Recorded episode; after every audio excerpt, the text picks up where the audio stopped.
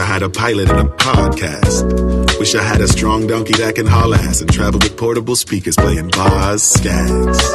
I wish I had a million dollars. I wish I had a million albums. I wish I had a million problems. That way I couldn't pinpoint all one million outcomes. I wish I found a genie lamp. I wish them girls gave me them sugar like Beanie Man. Yeah. I wish I was a comedian. Late night sitcom syndicated on TV land. Wish this well had water in it. These kids are stealing all my pennies. Focused on my wealth. You can help me wish, but I would rather wish for help. It's like, it's like, I wish, I wish that every time we love and it feels just like this. Like this. I wish, I wish that every time we do it, it feels just like this. Like this. I wish, I wish that every time we love and it feels just like this. Like this. It feels just like this. It feels. Wish I had a time machine. Wish I had a better rhyming scheme. Wish that I could speak to giants after climbing up a green stalk that grew from a lima bean. I wish that I could spread my wings. Yeah. I wish that I had seven limbs. Yeah. That way I'd hold on to everything and laugh when I hear people wishing for the better things.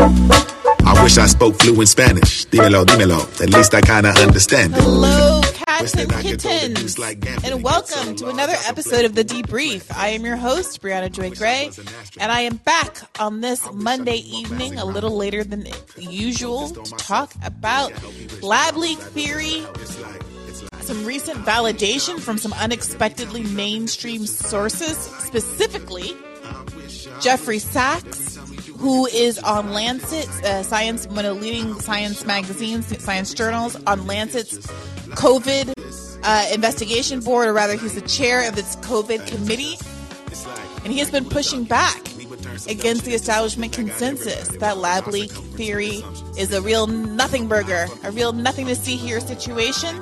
He came on the podcast and discussed. We also talked a little bit about Ukraine, Russia. It's also Memorial Day weekend. We've had a tough couple of weeks in politics in general, and obviously can talk about whatever's on your mind. It's a little bit late. I'm a little bit tired. My flight was delayed, so I literally walked to my apartment about 20 minutes ago and scarfed down the food I had delivered to intercept me at the front door. so I hope you'll excuse me if I'm a little bit scattered. Uh, but let's get right to it. Let's take questions. Jan, you're up first. What's good? Can you hear me? I can. What's on your mind this evening? Uh, I'm I just wanted to, um thinking about um like the conversation, you know, with the uh, lab leak theory, and um really just uh, thinking about how like the media really just tried to kill, you know, pretty much just like kill that that whole perspective, Mhm. and what and trying to think of ways what we can do on like on the left to try to avoid try to avoid the um, the mainstream just just ending any type of like discussions about more so about things that we're in like in alignment with. You know, because the shit that happened with Parler was like super like crazy and like scary to me, like how everybody just how um, everybody was just okay with the uh, with with that um, site basically just getting kicked off the internet with no type of like recourse. Yeah, I mean, I think that part of it is that I was thinking about this today as I got into a little bit of um, trouble on Twitter. That uh, there's so much of my behavior that is constrained by this feeling that I think a lot of folks on the left are uh, we we have that we have to be legitimate. So much of the criticism that the left gets is like you're not serious, you're not real, you don't have the imprimatur of legitimacy that a MSNBC or something gives you. You're just Mhm. bread tube, you're just the internet, you're just the fringe, you're not one of the two major parties, so you shouldn't be a part of the conversation. And there's so much that is like a little bit of um it's sometimes I think the left will punch down at each other to distinguish itself from what it seem it feels to be its like less serious elements. I think that's a little bit what's mm. happening around Force the Vote, for instance. And today I decided, you know, I, I realized like, why am I pretending? Why am I still playing this game where it's like, oh, I don't want to see, be seen as illegitimate because I didn't vote for Biden. Let's, you know, I'm going to keep like talking tongue in cheek about like maybe I did, but if you want my vote, you got to do X, Y. Just be like, no, I didn't, and you know, I won't again unless you actually give people something. So why Yeah. do I say that? I say that because I think that that was going on a little bit with the lab leak stuff, where to the extent that people really didn't know what was going on, the fact that there was an establishment consensus made some on the left not want to necessarily push back, especially since it's still an unknown unknown. But people, you know, if that's not your main focus because it's not so as much of a, it's not as much of a kind of economic material concern as some of the things the left has been focused on then why get into the muck on something that's going to do nothing but tarnish your reputation as like a, a, crazy fringe person? And i think that that really hurt what could have been more discourse around lab leak and broader covid issues on the left so that now the right really mm-hmm. owns several issues that are very motivating for folks and which aren't all wrong. True. It's like i don't know what it is about about the left i don't i don't feel like I don't feel like there's a real push to to create power like on the left to make ourselves like bulletproof for like certain for certain like attacks that um like mainstream liberals or even like people on the right would do. And I, I don't know if it's because I don't know because I think that the left doesn't have a a particular like unifying like world view. I think like the right does. Like I think like Wait, like the mean?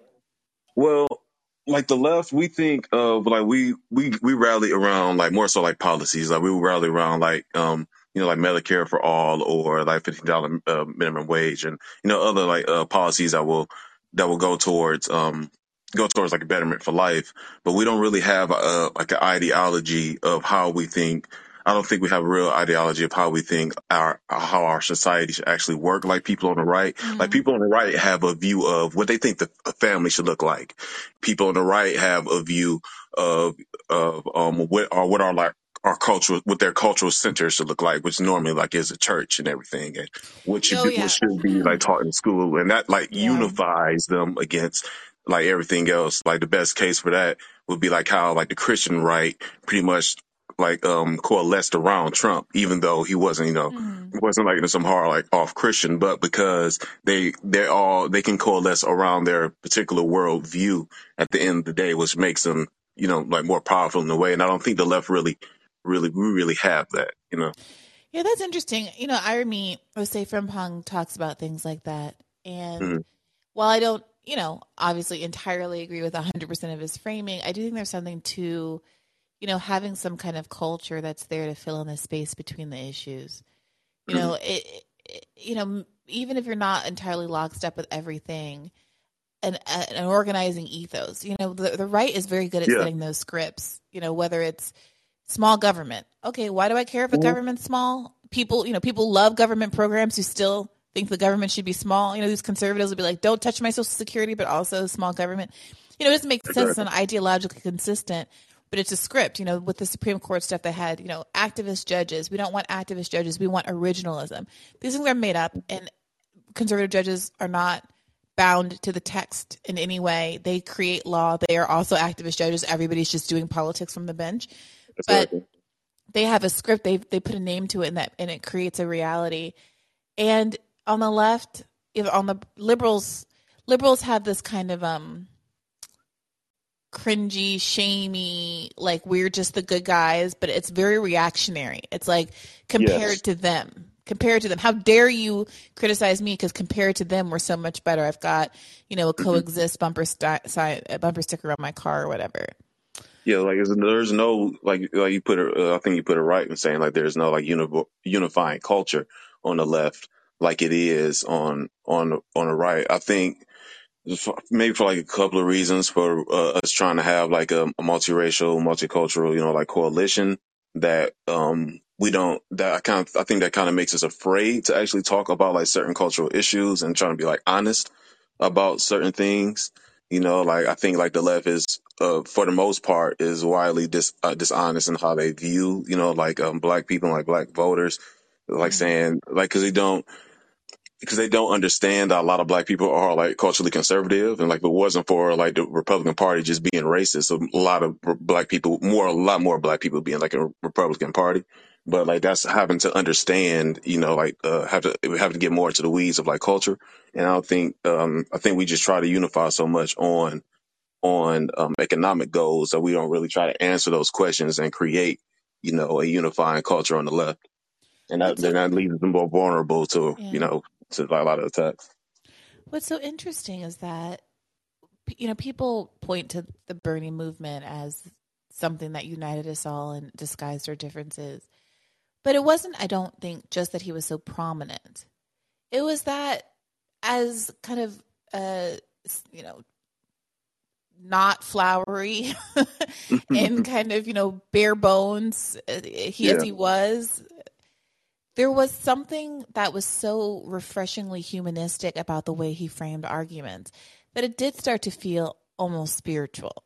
When you start mm. talking about, you know, caring, you know, treating your neighbor the way that, you know, whatever his little thing it was, now I've forgotten, like, you know, vote, you know, you know, vote like act act politically in the way that you would for the person next to you if you were advocating for the person next to you, not me us. You know, talking and framing issues in terms of basic human rights, not getting into the weeds of all these arguments about like, well, can we pay for this and that and the other, and being like, look, mm and it's the richest country in the history of the world. We have starving children. We have people who can't afford health care. Argue, argue. Tell me why that should be the case. Tell me why that. I, the onus is on you to tell me why that should be the case because every human life is valuable, and that's that's the yeah. unspoken part of everything that he said. Right. The mm. only, the the neoliberal worldview only works if you think a um, profit motive meets the needs of people who are dying you know, like, oh, some people are going to fall through the cracks. That's a very neoliberal methodology. And if you force people to really confront what that means, it means that they do not think all lives are valuable. They think that your ability mm-hmm. to get health care is contingent on how much money you have. And that's so anti exactly. every spiritual exist, uh, tradition that's ever existed. And I think the left backs away from some of that because we're so disproportionately agnostic and atheist and, and not spiritual. But I, I, that's what moved me. Whatever my religion is, that's what moved me about Bernie and I think mm. that we can have that without Bernie. Yeah, most most definitely. Like we, but I right, think for someone who don't know, yeah, sorry. Yeah, I think, but it just goes more to the thing where, I, like I said when I said earlier, I don't think like the left is like really, you know, really worried about or like concerned about having power. You know, having power to actually, you know, do like uh do those. It's like if after the twenty after the twenty twenty um after the 2020 election, I really thought there was going to be a big push in the movement to get mm-hmm. Bernie to Bernie to create an independent party. Like, especially because I thought, like, all right, Bernie's like, not to be morbid, but like Bernie's old as shit now. Like. I don't see Bernie running again, and and it's like, yeah, I don't, yeah, I don't, I didn't think uh, Bernie's gonna have any type of plan to run it again. Like the party and establishment already like screwed him twice. I thought like, all right, now, now they just like, he doesn't have, shouldn't have any reason to really like go along with them. Like this should be the moment where, you know, co- coalesce and like break apart, you know, like from the party to actually have some type of, you know, some type of power. But, you know, so it doesn't seem like we're willing to do any like any real you know like efforts or pushes to like to create power. Like we don't really try to push like go for like gubernatorial gubernatorial uh, races. Like we like to bring up that when Obama came in office, that he, a lot we lost a lot of like state houses, but there's never any talk about okay, what we're going to do to try to get these state, state houses back. You know, like there's no. Well, from the left's perspective, whether you or not you agree with it, I think that many and and you guys please chime in and tell me if you think I'm misdiagnosing how people are feeling. I think there's a lot of frustration that liberals, Democrats haven't had their eyes on the ball with respect to with respect to governors' races, mm. and obviously the Senate and House are about to lose, and all of these judicial appointments and all of those things. Mm-hmm. But also, I think there's this feeling on the left, like almost there's. I mean, people have d- divested so much from like uh, uh, uh, um, establishment politics, that the idea that the left would be the ones to say, "Okay, get your ducks in a row, Democrats. We gotta win." You know, the, the yeah. Georgia governor's race, and we gotta all line up behind you know Stacey. Like those, that that just feels like not even our job anymore. And yeah, like we've been kicked so that. many times. yeah, and like, we want them to get that. their act together. But that's part of what feels so frustrating about getting into, you know, drama like I'm you know, it was in all day on Twitter. Sorry, I was too online today, guys, but I was waiting around in airports and stuff, and so I had a lot of time on my hands.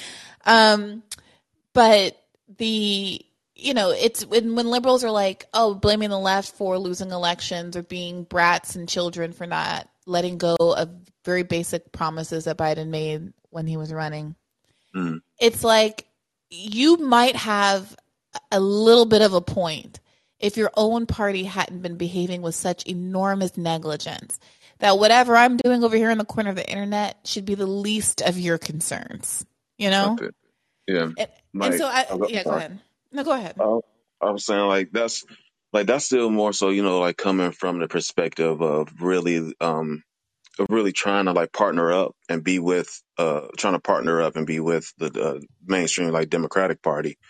You know, I'm more so in in pushing for like getting away getting away from the Democratic Party, especially when we look at especially like on like a not not so much on like the federal uh the national level because we we got we, we just there's I don't think there's any like way in the near future we're gonna um, be able to make like any real real um pushes for that. But more so on the locals and like state levels like we have we have um we have like blueprints and maps of how we can actually like do things like to win to win power. Like Kshama Sawant is one like mm-hmm. the biggest knows one of the biggest um examples like of that. Like you know like not not a Democrat, you know, like not, and especially to, too when we talk about like getting getting pushback from the main like Democratic Party and everything. I, when I look at that, like the same criticism that um I would look at like Bernie, like people are going to like how we look at Republicans, how like the bad faith, um, the bad faith, uh, like criticism we get from them. Like, look, no matter who a Democrat run, they're gonna get called like a socialist. So we might as well just take take the mantle and like do it anyway. I feel like the same way like on the left in regards like the Democrats, like mainstream Democrats. You know, like they're gonna come at us like uh, a certain type of way anyway. We might as well just run with it. You know, in order like to actually get the stuff that we want to, you know, that we want to get done. Like we can run, we can run um state like we can flip like a lot of state houses because it's not a lot of, not a lot of votes. It doesn't take that much you know, like to flip just like a, extra thousand or so and, and, and get an extra thousand or so voters in pretty much any municipality, then, you know, we can, you can run like at least a school board or something, you know? Mm-hmm. I said, there's just no, there's no real organizing to actually get, I, I don't feel like at least there's no real like organizing to get like stuff more so in the immediate, you know, like that. Well, I wouldn't be the best person to talk to about that, but people in the chat should definitely weigh in if they feel like there are things going on in their municipalities that folks on the call should know about so that they can support or at least feel heartened that there are things afoot that are positive in America. Thank you for calling in, Jam. Gotcha. All right, Andrew, you're up next. What's on your mind this evening? Well, geez, I was going to talk about, I was going to go right into lab leak stuff and convention on biological weapons, but then Jam and you were having such a good uh, back and forth. I'm not 100 percent sure. well, shoot, shoot, you know, shoot your shot, Andrew. Talk about whatever is on your mind. I'm sure anything, anything that you have to say is has contains a germ for an equally good conversation. We are we are what polyglots. I don't know what's is that the right word. We all have very diverse interests here. Oh, I do want to know the word for that. Polyglot is like when you can speak a lot of names, a lot, a lot of, languages. languages. Yeah. Yeah.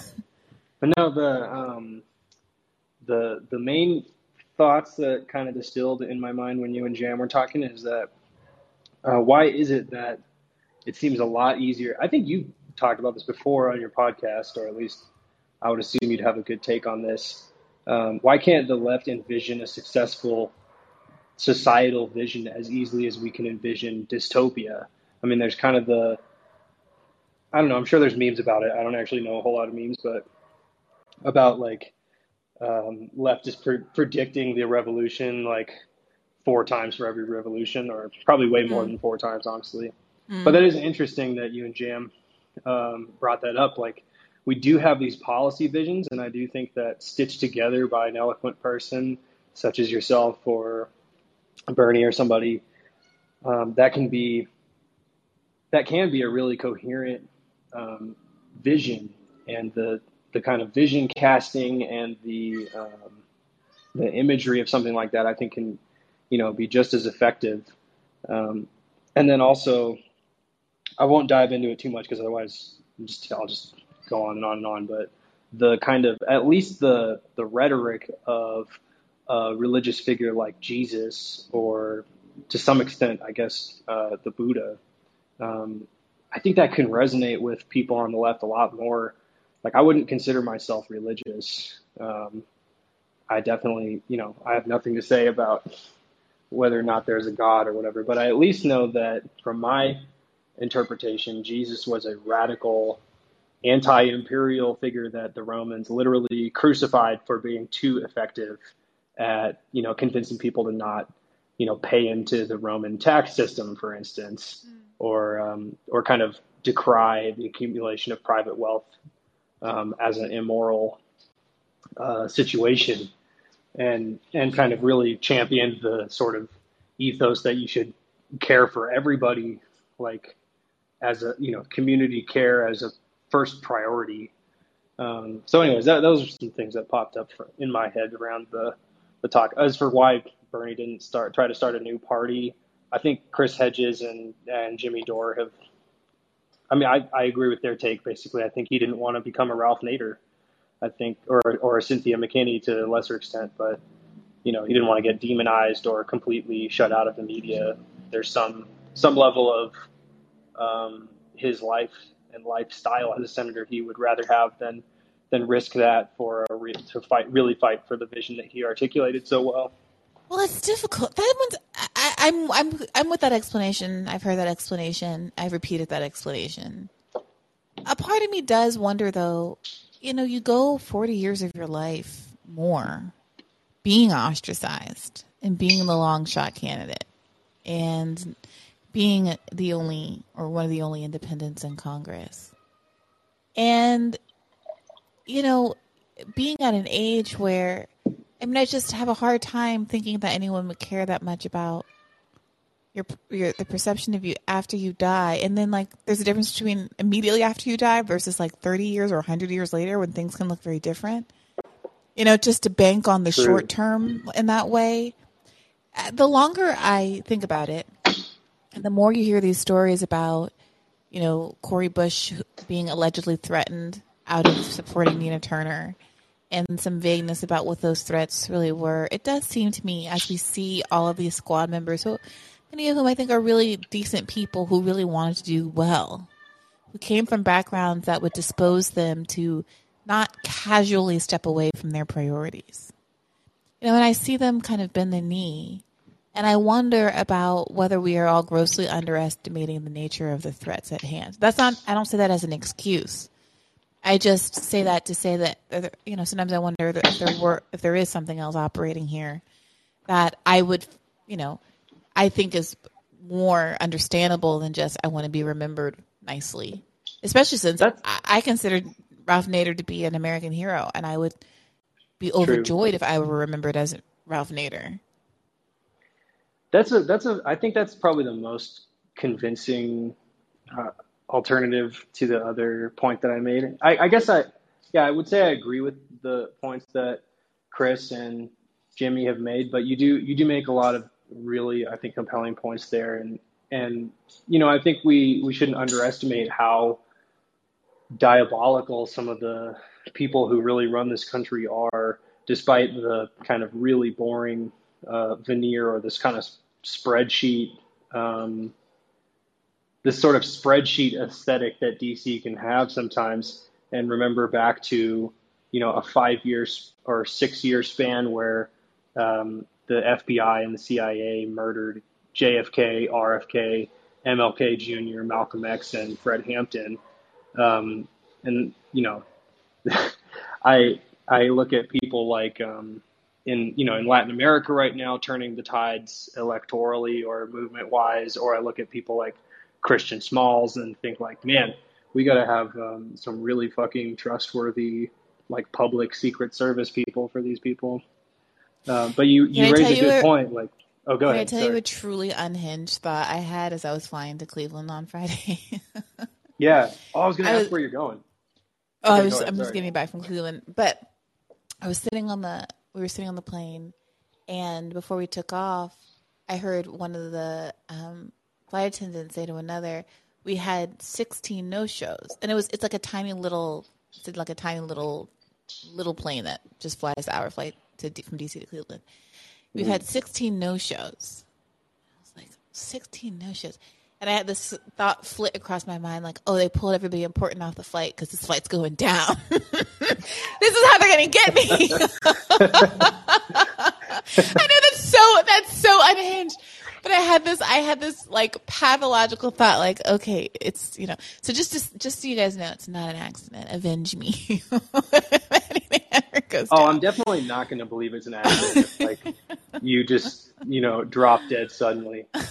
I you know I think it's pretty. I, you know, my best guess is that Michael Brooks had like some kind of already existing condition or a blood clot from COVID that had you know kind of under the radar symptoms but every once in a while, I'm like, well, he was compelling. I mean, he had a similarly sized subscriber base to you, although I think you've exceeded that now. But um, yeah, I wouldn't, I, mean, I wouldn't yeah. underestimate your impact when you're, you know, dismantling um, Ro Khanna. And if we're taking a less charitable view of some of the more progressively rhetoric filled uh, Congress people, it seems like, uh, you know, if Ro and AOC, those types are are trying to build up a, a credibility or political capital, I think is a good term for that, uh, and then spend it later to achieve a, a you know a party uh, goal or their own personal ambition. You're a dangerous figure for those type of people. Well, so, I don't uh, look. I, I'd have your flight didn't go down. A thousand times more annoying uh, and more of a threat to the establishment than I actually am with my little podcast and my stupid tweets um, to actually justify anything like that. But you know, I, it obviously yes, is not beyond the government, and they've done things like that in the past. And you know, the goal is to be that annoying. You know, the yeah. goal is to become that inconvenient. So yeah, to get to the yeah the Fred Hampton level. Can I put in one more two cents about um, yeah the lab leak stuff? Sure, of course. Um, I really uh, enjoyed the interview you did. I got to figure out why my bank isn't paying anything on Patreon, so I can actually see the full interviews and shit. but um, I thought it was interesting, and I was really happy that you and Sachs went into the territory of Ukraine as well in that discussion because you know there there are these laboratories that the U.S. and you know various agencies within the U.S. whether it's kind of semi-private NGO funding or whatever mm-hmm. are doing, and and I think it's important like to realize you know the timing of the the misinformation board, um, which you know luckily tanked for the time being, but certainly those type of efforts are not over. I can't I can't help but think that one of the really primary things they wanted to put down was any talk about these uh, bio research facilities in Ukraine. Uh, there's there's been a lot of people who are very credible who have argued over the years that the U.S. has really played at the very least kind of brinksmanship with where is the red line for the the the prohibition of biological weapons convention at the mm. UN. Mm. And also, Cuba has alleged very credibly, even to the UN, which of course kind of gets swatted down with the US permanently on the Security Council, but Cuba has alleged numerous biological attacks the US has carried out to destroy their agricultural industry primarily, mm. but other other communicable diseases to humans as well. And I can't help but think that um, you know the labs in China could be sort of a, a ripcord in the U.S.'s view if if China ever gets off of the kind of Deng Xiaoping, you know, neoliberal reforms to further development and leans back really hard to the left. Um, I couldn't, you know, I couldn't put the thought out of my head that these type of laboratories are kind of a policy for, at the very least, defamation, if not something like what's been alleged uh, by that Bulgarian woman, I can't remember her name, or by the Russians themselves. They've alleged that the U.S. was experimenting with swine, not avian flu, excuse me, mm. avian flu variants, and they were seemingly from the paperwork, which again again hasn't been like really widely hardcore verified, but they, they allege that they were trying to uh, core, you know, engineer the virus in such a way that it would be far more transmissible to people mm. with uh, DNA from sort of Slavic lineages. Mm. So that so that was some interesting stuff that came up, and and I think that was the one the one part where I thought I was, you know, I, I was I wasn't unhappy with anything Sachs said. It was, you know, refreshingly surprising to see him going this hard on this issue, like you mentioned. But when he said everybody he's talked to has said, "Oh, it couldn't be intentional. This leak could not have been right. intentional." Mm-hmm. Um, this that's not a you know for for someone who was for the whole rest of the interview being very I think measured and keeping a really balanced view about being objective and saying that you know we should take these claims very seriously, but I'm not going to go um, beyond the realm of uh, plausibility into declaring what I think is the truth, mm-hmm. except for when he and all these scientists basically made a political statement without a scientific basis, saying that there's no plausible way this could have been released intentionally. When if we're taking serious some of the claims from like the syphilis uh, experiments, not only for Tuskegee, but in also in Latin America, like in Guatemala in the 80s uh, and other places, or the biological attacks on Cuba. It's something we should not rule out. So, anyways, I'll, I'll yeah. Uh, thank, no, thank, thank you for that, Andrew. I think you're right. I was almost, you know, I was surprised, but kind of pleasantly surprised that he said what I think everyone is thinking, which is that when you the, the fact of clearly trying to cover up. I mean, there's no other way to describe it. If you, at a time when you couldn't possibly know something factually, are insisting on one factual outcome over another, over another plausible alternative outcome, then it's hard to understand why someone would do that unless they're intentionally trying to misdirect you and it, you you would only try to intentionally misdirect someone if you knew that the other outcome was the real truth and you were trying to hide that. So at a certain point, it's like I don't I don't know if lab leak theory is true, but I understand human nature, and I understand you don't spread a lie about your certainty of knowing it wasn't, you know, from a lab, unless you're trying to cover up that it was from a lab. Like offer me an alternative explanation, and I'll back off of that. But it does that is like the biggest red flag in the world we also want to point out to some people in the chat talking about Ralph Nader being on the podcast. Ralph Nader has been on the podcast. Um, I would say probably in the spring of last year. Maybe it was the fall of 2020. I think it was probably January, February, March of last year, though. And you should definitely check that out. But I will reach out to see if he is interested in coming back on the podcast. I love that episode. Many clips of it are on YouTube. He did not appear by video regrettably, but maybe we can get him to use the video technology next time around. I don't hold it against him. It was still a really compelling episode.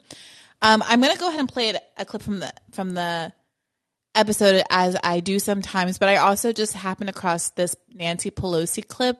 I don't know if you guys are following the story about her husband being arrested for a DUI a couple of nights ago. I think it was at 4:30 in the morning. Um, and being booked, which I thought was interesting. I haven't really followed up on any of the details, but this is her, I believe, giving a commencement address and waxing philosophical about um, the values of patriotism. Let's see what's going on here with old Nance. One line that I love. Oh, wait, whoa, whoa. Two things are playing. What's playing? Brianna, what's going on? Oh, sorry. That was Shama uh, doing a live stream with the RBN people in the background. My bad. Great content there. You should check that out. One line that I love in the Star Spangled Banner is, and our flag was still there.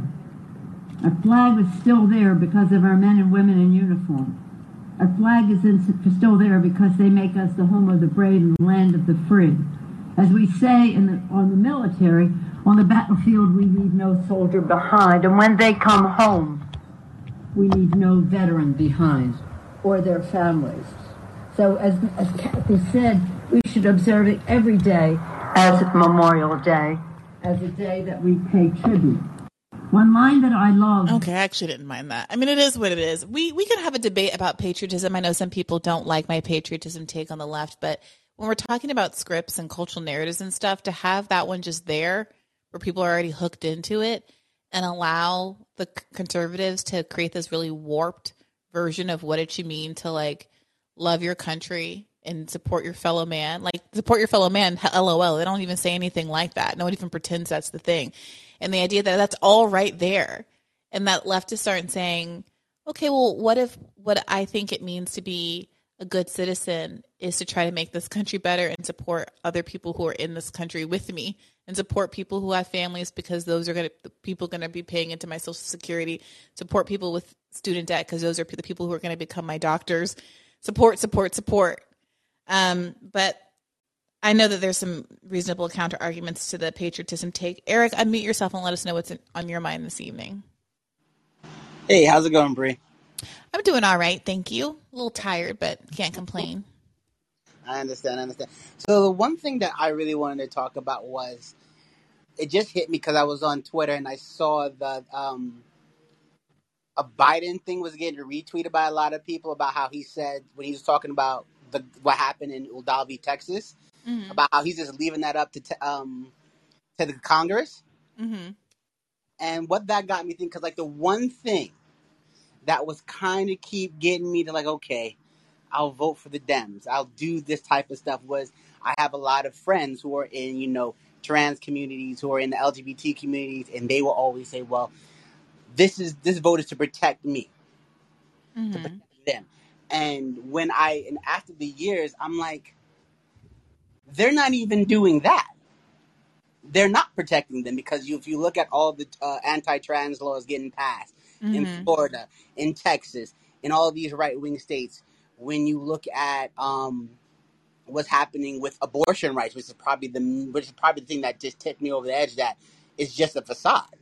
They're they just keep doing the same voting is not going to protect you. It's it's it's like a a, a fake comfort blanket kind of.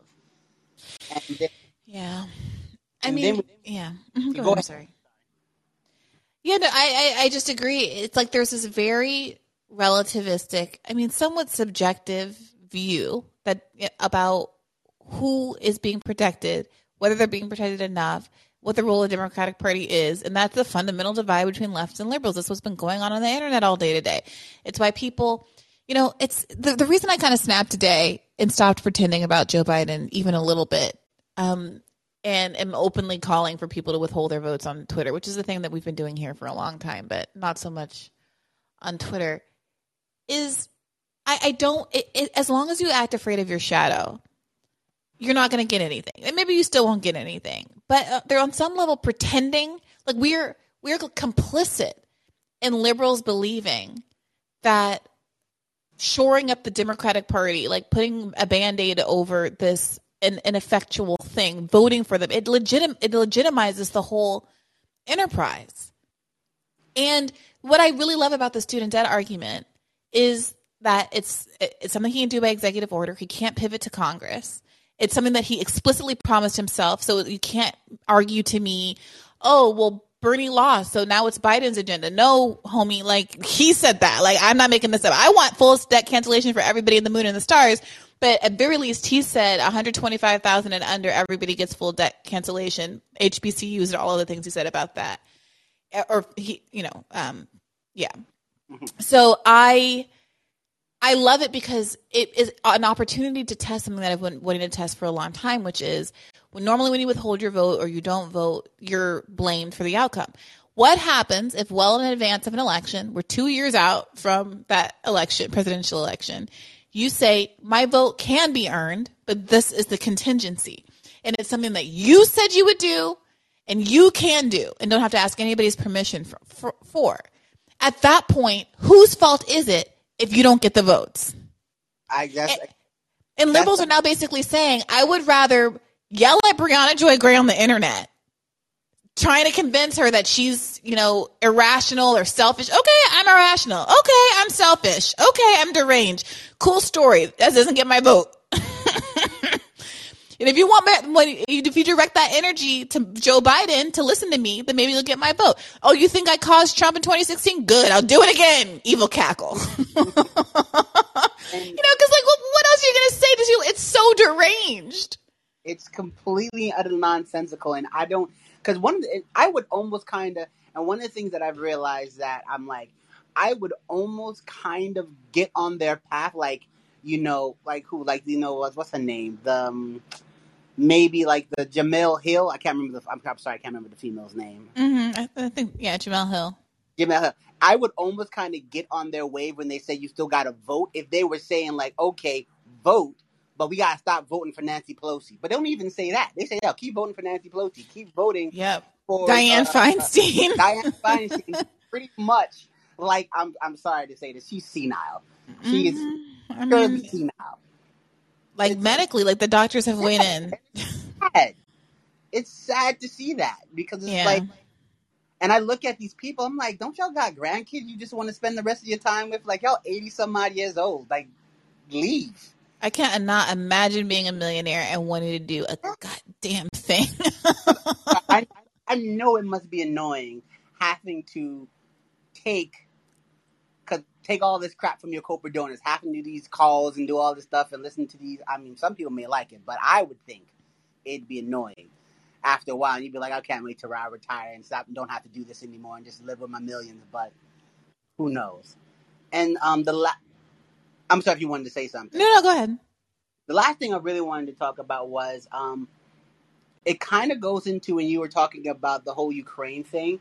Is I was on uh, TikTok and I was I followed this person who was talking about China and she was talking about how we have such a cultural propagandist mindset here in America when it comes to China. And it Mm-hmm. just brought me back to the whole, like, you know, US, Ukraine, Russia, who's at fault, and all this type of stuff. And it's like, we, what I, what I think, like, and I was watching another video with what, what's the guy's name? Um, I can't stand him, Vaush. And he was Mhm. talking about it. And one of the things that I feel like no one gets is, or some people do get it, is we are the world power. So when we do things, other powerful countries respond to what we do, what we do. So when we build up our navy force, how do you think China and Russia feels about that? Like they know that oh, they're not going to leave us alone. That's why North Korea, really one reason why North Korea exists is because it's a barrier between the United States mainly and South Korea from China. China feels like we have to keep this horrible person in power to protect ourselves because if we don't have that, the United States, when they see an opportunity, is going to try and, you know, dethrone us. And it's like I don't understand why people don't get that fact that all everything's a cause of a reaction. So when United States, you know, increases NATO towards the Russian border, why would you not think Russia would have a problem with that? I see. So you're saying there's this sense of American entitlement, and we view foreign policy as though America should be able to act unilaterally in any way that it wants globally without any consequences. And anybody's natural reaction or defensive maneuvers, even if they're identical to what America would or has literally done in the past, are considered to be acts of aggression. Like we expect the whole rest of the world to be cucked in a permanent in a permanent state of cuckhood. Yeah, Yeah, I mean, I, I mean, I think that's right. That's American exceptionalism in a nutshell, and it's really heartening to see that people who I think have traditionally been seen as more um, establishment standard bearers, even people like Jeffrey Sachs, are very much speaking out along those lines. I mean, it's it's it's heartening, but at the same time, you know, I the most popular clip that Charlie Kirk's debate uh, clipped from our debate. I haven't listened to it, but it's about. Um, being the you know is America the greatest country in the world or is like America the least racist country in the world? And that's that formulation I did my radar about, right? Like that's what they get so much traction out of, you know. Everywhere else is worse. We, you know, everywhere else is worse. American exception. Everyone else is worse, so there's no room for criticism. Your criticism is in bad faith. How could you complain? Go back to Africa, basically.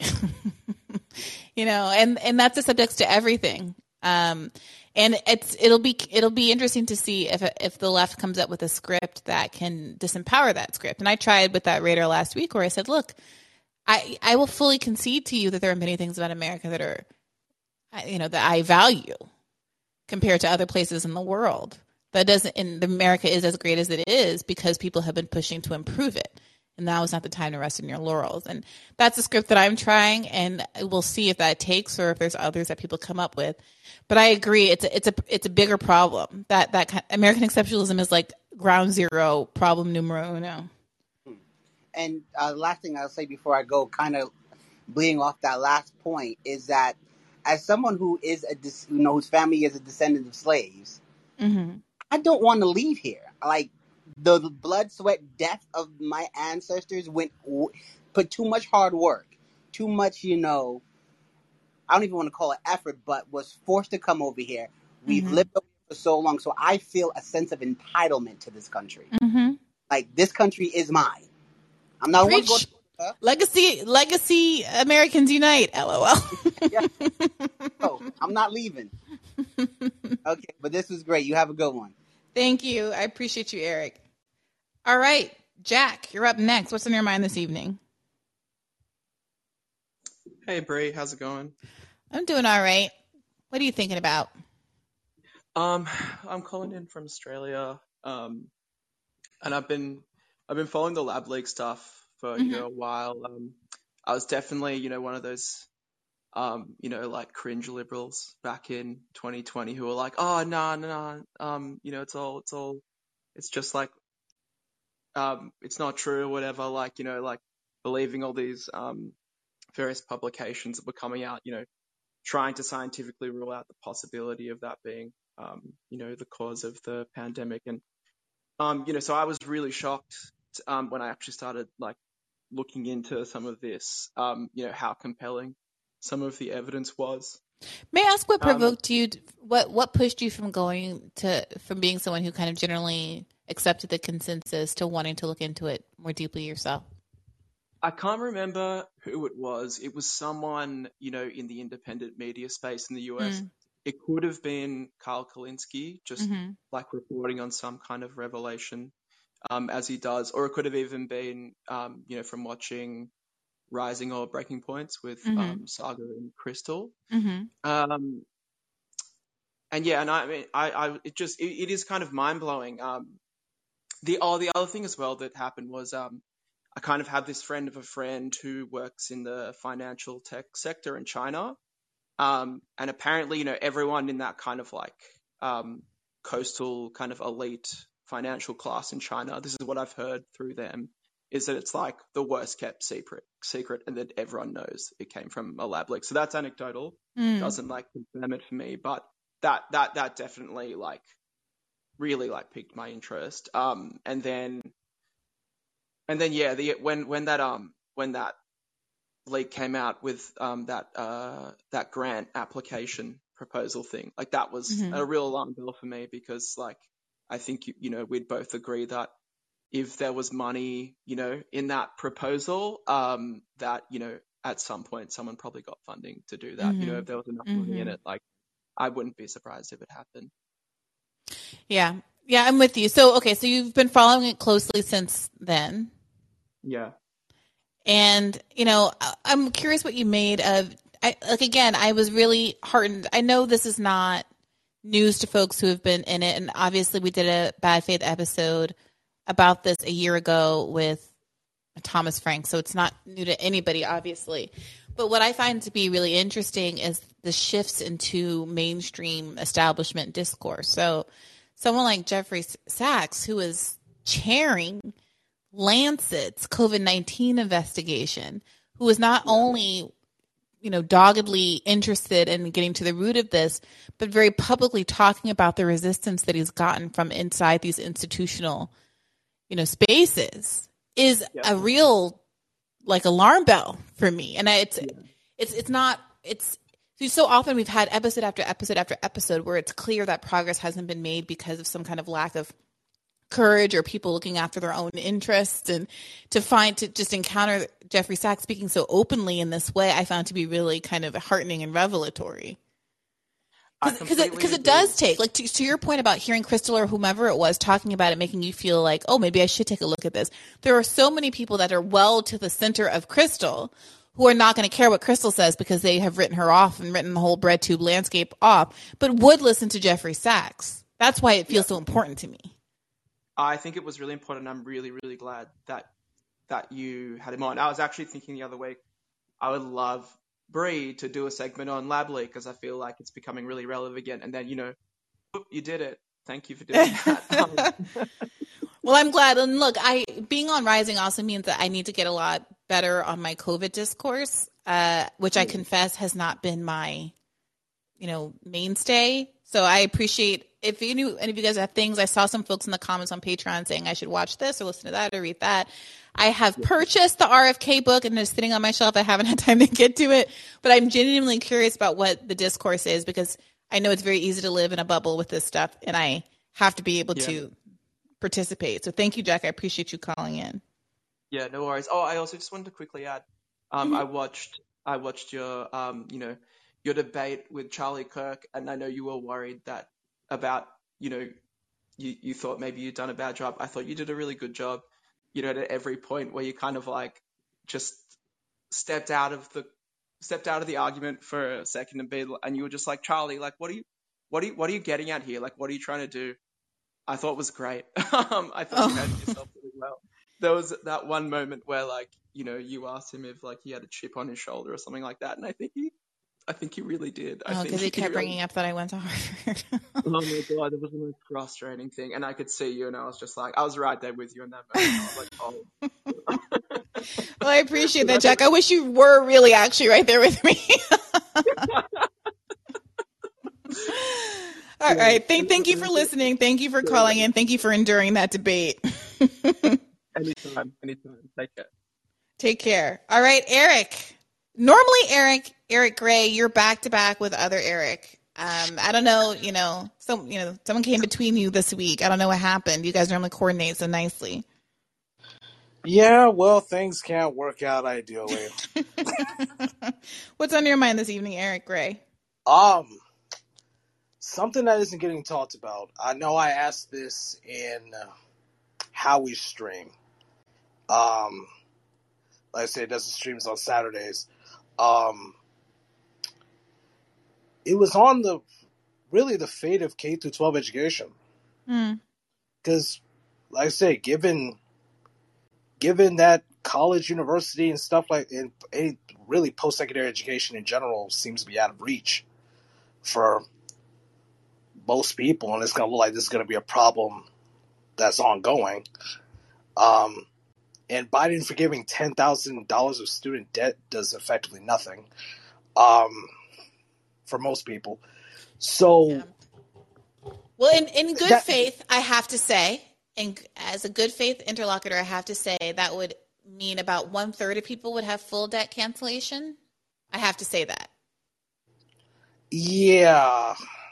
But I would argue show, that, shows that he could just cancel it all. Right, and I would argue that that that third, if we're talking about whether this is a regressive policy or not, that third might be the third that is in you know least in need because they took out the l- l- lowest amount of debt. It might not necessarily be the case, right? But I like to see some numbers on that. Like, are you just helping the people who are least in need because they only had a little bit of debt left? You know what I mean?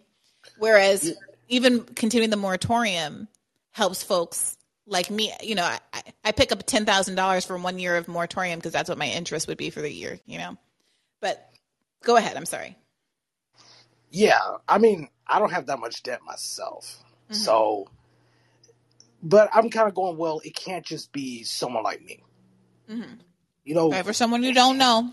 Yeah, exactly. It's just like you got to think of the greater good of stuff, and again, that gets me back to that point of, okay, so what the hell do we do on the K through 12 side?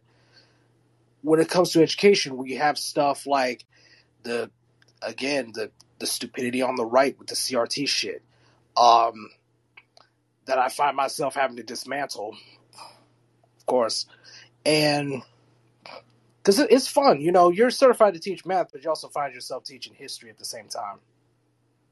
How's that? Uh, uh, it's a mixture of annoying and um. I mean, it's fun for a lot of students, but it's not. It's actually kind of annoying because, you know, you could just let the history teachers do this, and but but no, the copy. It's like it's, it's like just shut up already. but but yeah, I have no problem doing it. It's just the fact that let the history teachers do it. So so tell me tell let's what, what are we getting at here? Are we we getting out the fact that um, you feel uh, that we're not having a, a, fulsome enough conversation about K through 12 as we're focusing on student debt cancellation? Are you you know hope, wishing that we were focused more on free college and universities as well, since that finally you know ends the crisis instead of just canceling it for a period of time? What's what's the take? I guess the take is it is a focus on on generally free education all around, or we could just say already paid for education, basically, because that's effectively what it would be. Um, but it also doesn't hurt to ask the question about the fate of K through 12 education, and because you know we have all these rules about well this is off the table, that's off the table it, it's it's like it you got some of these older students like at some point, what the hell is this? I'm sorry. So you have these older students. How do you how do you mean? Oh boy, um,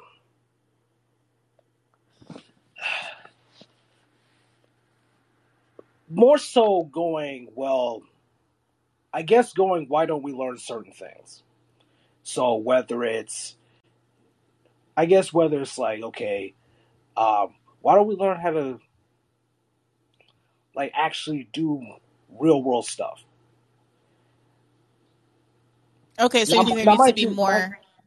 What? You think there needs to be like more financial literacy, bring back home ec, shop, those kinds of things in I mean, school? I mean, I mean, yeah, that's all. That's all good, and I wouldn't have a problem with that. I know. I guess I'll give Ron DeSantis credit for bringing financial lit into education. I guess. Um, this is about the only good thing he gets credit for. Mm-hmm. But really, I'm I'm saying like really, I'm, I'm basically saying having teachers having more, um, you know, actual intellectual freedom. You know, we a lot of us have degrees that aren't education. So, like I like you have history teachers that have actual like full history degrees. Mm-hmm. So they're not free to really express their knowledge because of the CRT nonsense. Have you uh, been teaching history and experienced pushback because something you've taught has been characterized as CRT? No, I like I said, I normally teach math. No, I know. But, I've, I, but yeah, had, i get what you're saying. I just had to clear up some things. But um, I haven't gotten in at all yet. And I know we're about to wrap up the school year anyway in my area, so the fact that I went this far and didn't get anything is a miracle. Um, but no, I haven't gotten anything. Okay, well that's good to hear. I appreciate you calling in, Eric, and keep us updated as to what's going on down there in the school system in Florida. All right, I'll, we'll do, I guess. All right, thank you for calling in. I'm going to hop around a little bit because I saw Bells was up next in the chat on the next call, and I want to make sure he uh, they get on the on the stage. What are you up to, Bells?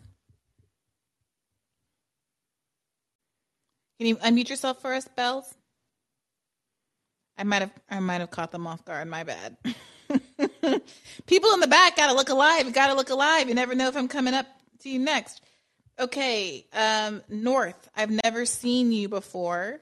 Unmute yourself and let us know what's on your mind.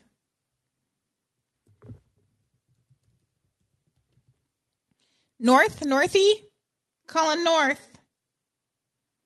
All right, I'll try you again if you get back in line. Unmute. Your, can you unmute yourself? It's the mic button in the bottom right hand corner. Nope. All right. No work, Chris. You're the next caller. I tried to hop around. You guys saw that I tried to be. I tried to be, you know, democratic about this. What's on your mind tonight, Chris? How you doing? Good evening. How is Hopkins Airport today? Is that what Cleveland's airport is called? Isn't that what it, it, used to be called, Hopkins? I haven't been there in like 15 years, but I used to go there all the time. That's where I don't know. I just open. I just open the Lyft app and write in airport. anyway, um, I saw your your string today, and that uh, that thing you responded to, where you said, "I'm gonna this makes me want to vote harder against Biden. It was a ridiculous string, and your tweet was hilarious. And I appreciate that about you.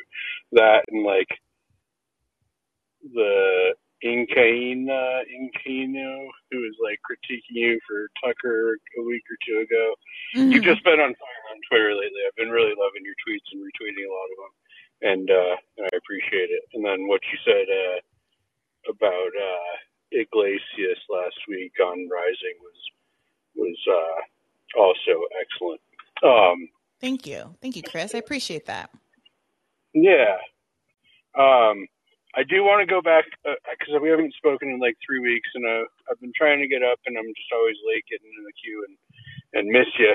And uh, you got a huge queue and a huge show. I, I understand, um, and I'm I'm happy for you on that. Um, Stoller said something that wasn't correct, and I just want to correct the record on on the air, and and without getting too much into the you know the Stoller stuff, okay. so to speak.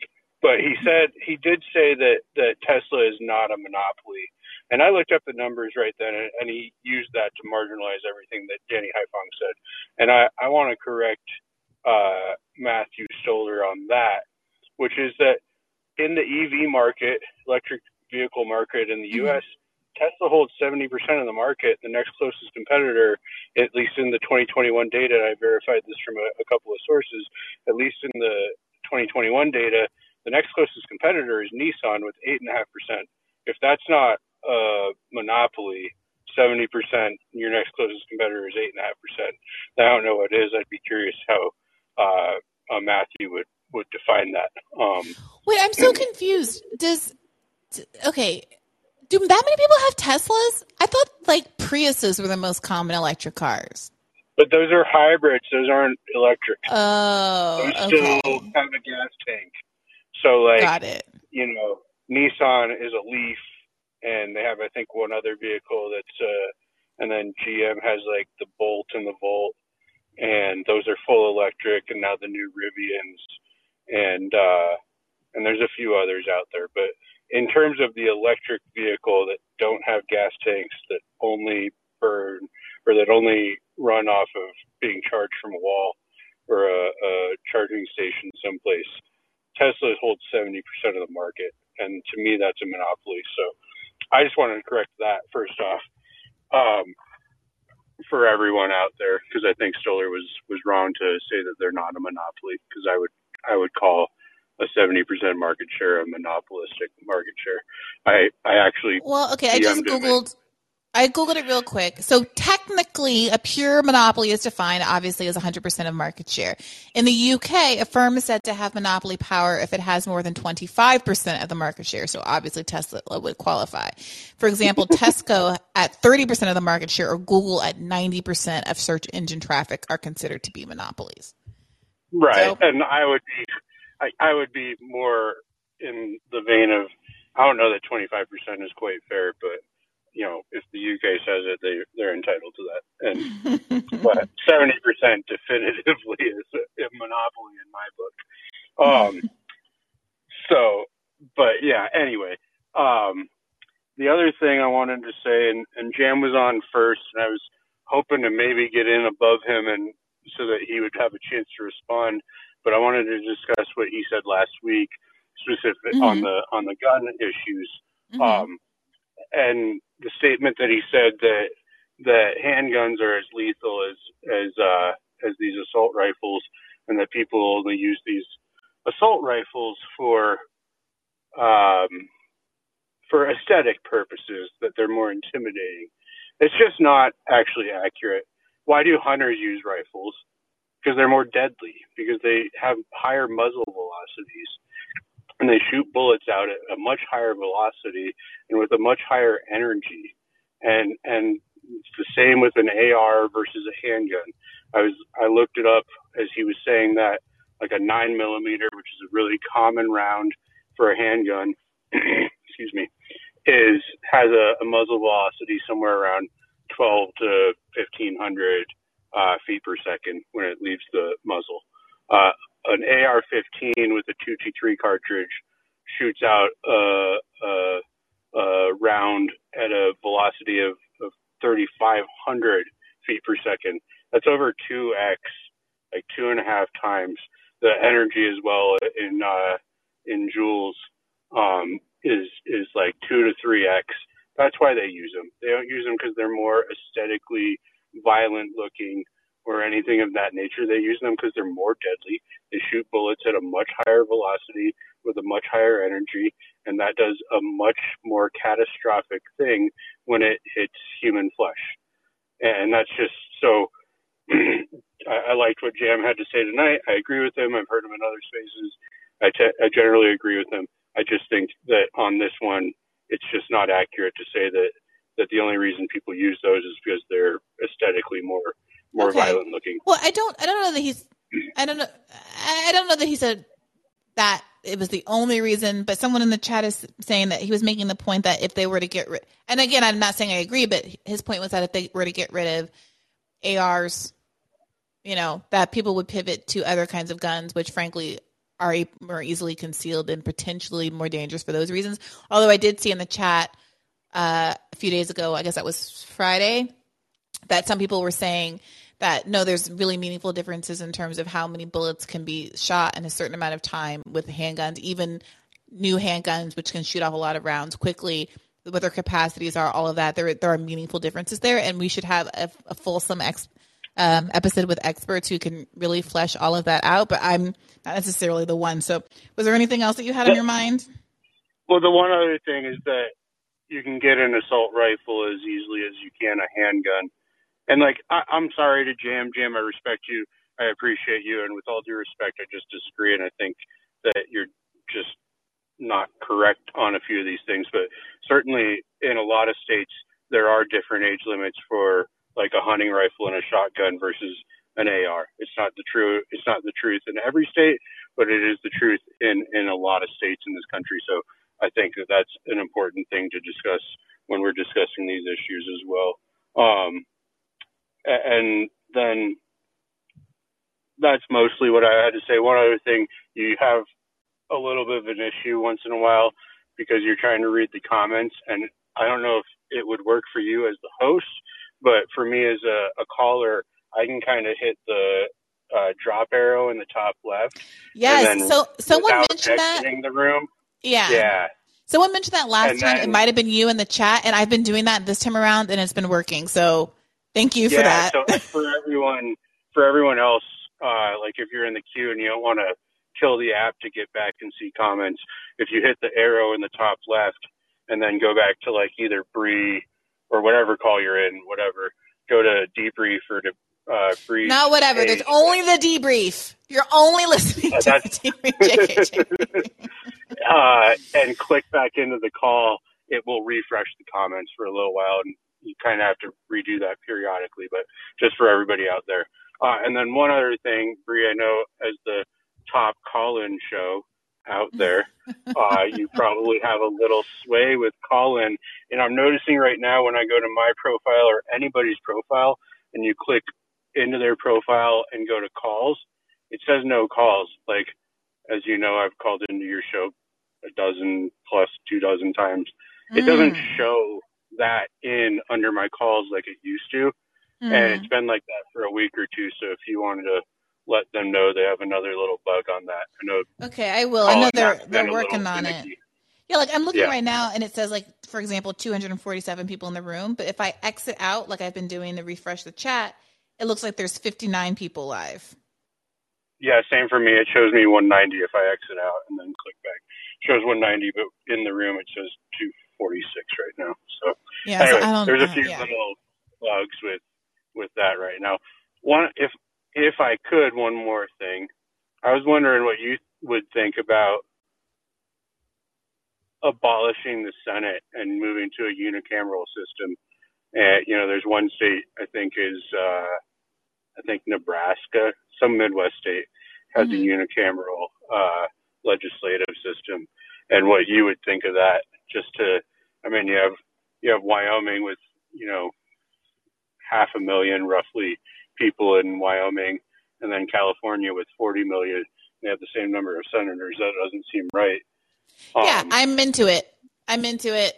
I'm into it. It's specifically designed as an you know uh, an, an elite bolstering count, anti-democratic institution that was intended to preserve power for the least cool people in the United States of America at the time. And so I'm I'm I'm into it. I have no affection for it. Get rid of it. I don't see the purpose of it. Bye. Beautiful. Thanks for calling I in, agree Chris. with you. Thank, thank you. Have a good night. Take Bruce. care. Thank you. You too. All right, Shelly. How you doing, Hi, Shelly? How's your family? Everything was good. It was good to see the house. The new house in Cleveland. The neighborhood is really lovely, and um, there everyone's a little bit stressed from the move and trying to get things in order. But it was nice to see everybody. How was your weekend? Oh, it was great. It was uh, pretty lazy for most of it. So Good. That's how. That's how it should be. I was curious um, if you could tell us any thoughts about kind of the more recent moves that Breaking Points, i.e., Krystal Saagar, Kyle, that those people have been making, as far as trying to like consolidate into a more, um, whatever non-mainstream outlet. hmm I'm not sure, but that's a maybe she we should she should come on the podcast and give us some insights into what the the goals are there and how they're planning to go about it. I haven't. I don't know. Has something new happened that makes you want to ask that question? Well, Did I miss I mean, something?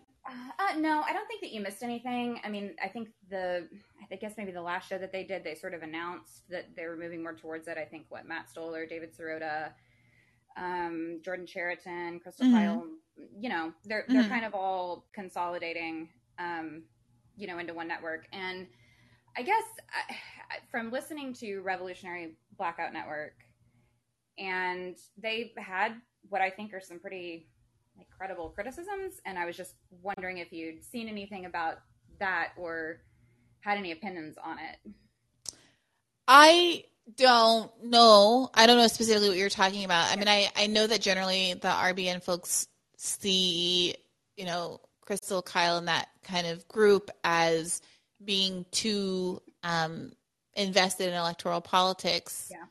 And I hope that's something that they sit and talk about because, you know, I have had conversations with them and have we've had our dis- differences of appro- uh, of opinion about that. I God, I can barely talk. I need to go to bed.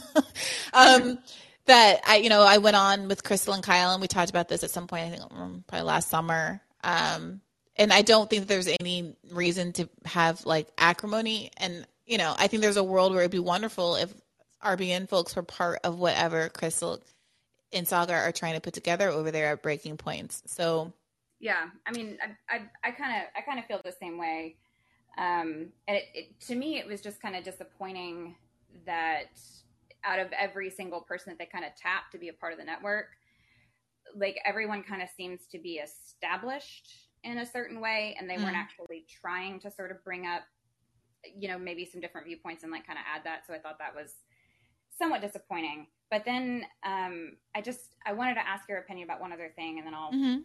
you know let you go um i feel like i notice in a lot of like western leftist spaces um we kind of tend to have like sort of the same conversations over and over again. And every single time that anyone brings up any type of foreign country or anything like that everyone kind of turns up their nose and goes well not like that. Like we don't like we don't like that. Like that's not good enough. That's not they wouldn't do it the way I would do it. And then wait, how do you how do you mean? well, like if you're talking about the working class taking power Mhm. or like having a say so in their government, Mhm. and everyone can kind of decry like the horrors that we inflicted on the Vietnamese people during the Vietnam War, which was a social. They were attempting to have they had a socialist revolution. We kind of came in and tried to stop it, Mhm. and then years later, we sit there and they go, "Oh, was your revolution successful? I Yeah. don't like it. It's not good enough." And Yeah. to me, I'm just like, "What's up with the chauvinism against other people that were actually successful in the revolutions? And why hasn't anyone in the Western left like kind of more tried to delve into why they were successful versus us?" Well, I will say, and I have not been a very good socialist alternative member of late, but I will say that part of the process of joining was doing assigned reading, and some of it was about successes in other countries, mm-hmm. which I found to be very illuminating. Like it, you know, my my joining process, as remedial as it was, and as you know, you know, small and meager as it was in the grand scheme of what people learn when they're actually studying these things and reading actual books and stuff it was it like was meaningfully eye opening in terms of world events for me. So I do think being a member of an organization like that is helpful for those reasons. And also I really appreciate that they are looking to those examples very specifically as they design their program for what we do here. Yeah. Um, I've been wanting, and again, this is me just not having figured it out quite yet, but I really want to do it an episode after all the abortion stuff about how women in various um, South American countries that are more conservative agitated through basically labor agitation and you know Mhm. strikes Mm-hmm. and um, disc, you know um, protests and such to get abortion rights, despite having a much more conservative, deeply religious political context they were working in. Um, and you know, I'm also like I'm interested in. I don't want to just do a gun episode where I get some. Yeah. I mean, God bless them. Like all due respect and oh my, oh my goodness, what they've been through. But I don't just want to have like gun activists, Parkland kids to come on and say like obviously we need gun reform. Like yeah, obviously we need gun reform. I'd love to talk to maybe some legal experts who have litigated some of these cases against gun manufacturers to talk about other avenues for you know like I'm very interested in, in alternative approaches. Yeah. And also so with you. Mm-hmm.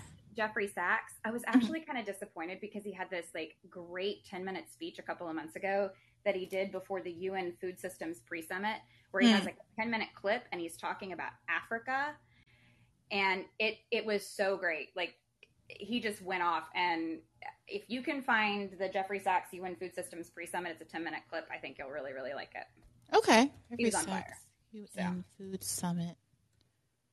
What did you he, call it? The pre talked about the billionaires can go up to space and leave their money behind. Was it the Jeffrey Sachs that you had? Uh, July twenty sixth. You think? Yeah, I think I think it is. Oh yeah, oh yeah. People it, on YouTube so are really good. liking this. Okay, I'm gonna pull this up and oh yeah, ten minutes. This is it. Okay. Yeah. Thank you, thank you for that, Shelly. I'll definitely take a listen. Bye guys. Wait, you think we should listen to a little bit of it now? Is it good from the um, jump? Maybe go, maybe go like three, maybe think maybe three minutes towards the end, like towards oh, the towards end. the end. Kind of get really okay. fired up. Right. I think everyone would really like it. Okay, all right. Okay, Shelly, here we go. Thanks. And then we're going to have national pathways. This is a wonderful idea, but they're going to need financing. And so everything that I've been saying, I know the numbers. That's all I do for 40 years is add up what's missing. You want electricity? It has to be purchased. You want digital access? It has to be purchased. You want safe water irrigation? It has to be purchased. This is what I do for a living is add up these numbers and then find out that then somebody makes up something and names one hundredth of what's really needed. It's not even hard. By the way, the IMF has done wonderful studies in the last two years showing that we have a financing gap of about 400 to 500 billion dollars a year for the basics for the SDGs. They show the gap, but they don't nobody comes up with the number, the solution, which wouldn't be so hard because that's just not a big number. It's 0.5 of 1% of world output. So if we really care, we wouldn't have the G7 saying, we love education, Therefore, we're going to give $3 billion for education. That's what they said at the summit. But what UNESCO has shown is that you need at least $30 billion a year, minimum. But nobody looks at numbers, they just make up nice check the box. So we need the real numbers of finance to back the national pathways. The final thing is we need the UN as the core and central institution of this world, period. Because this is the only way we're going to have a civilized world is a strong UN. And it cannot be that the whole UN budget is less than my neighborhood's budget in New York. Mm. The UN core budget this year is $3 billion.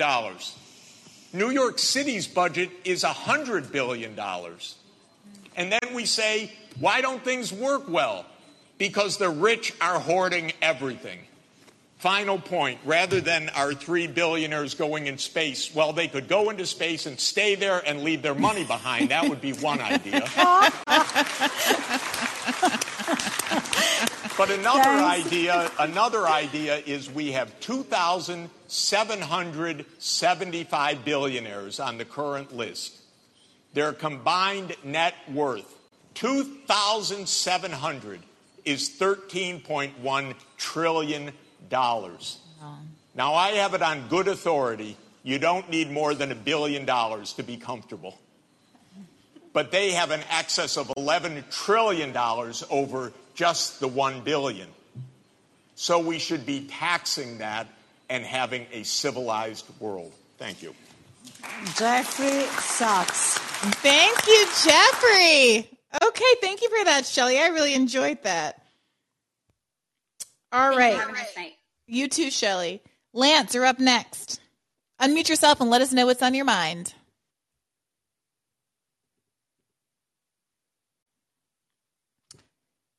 You're unmuted, but for some reason I can't hear you. And I think this happened last time with us, Lance. What is going on? Am I the only one who can't hear Lance?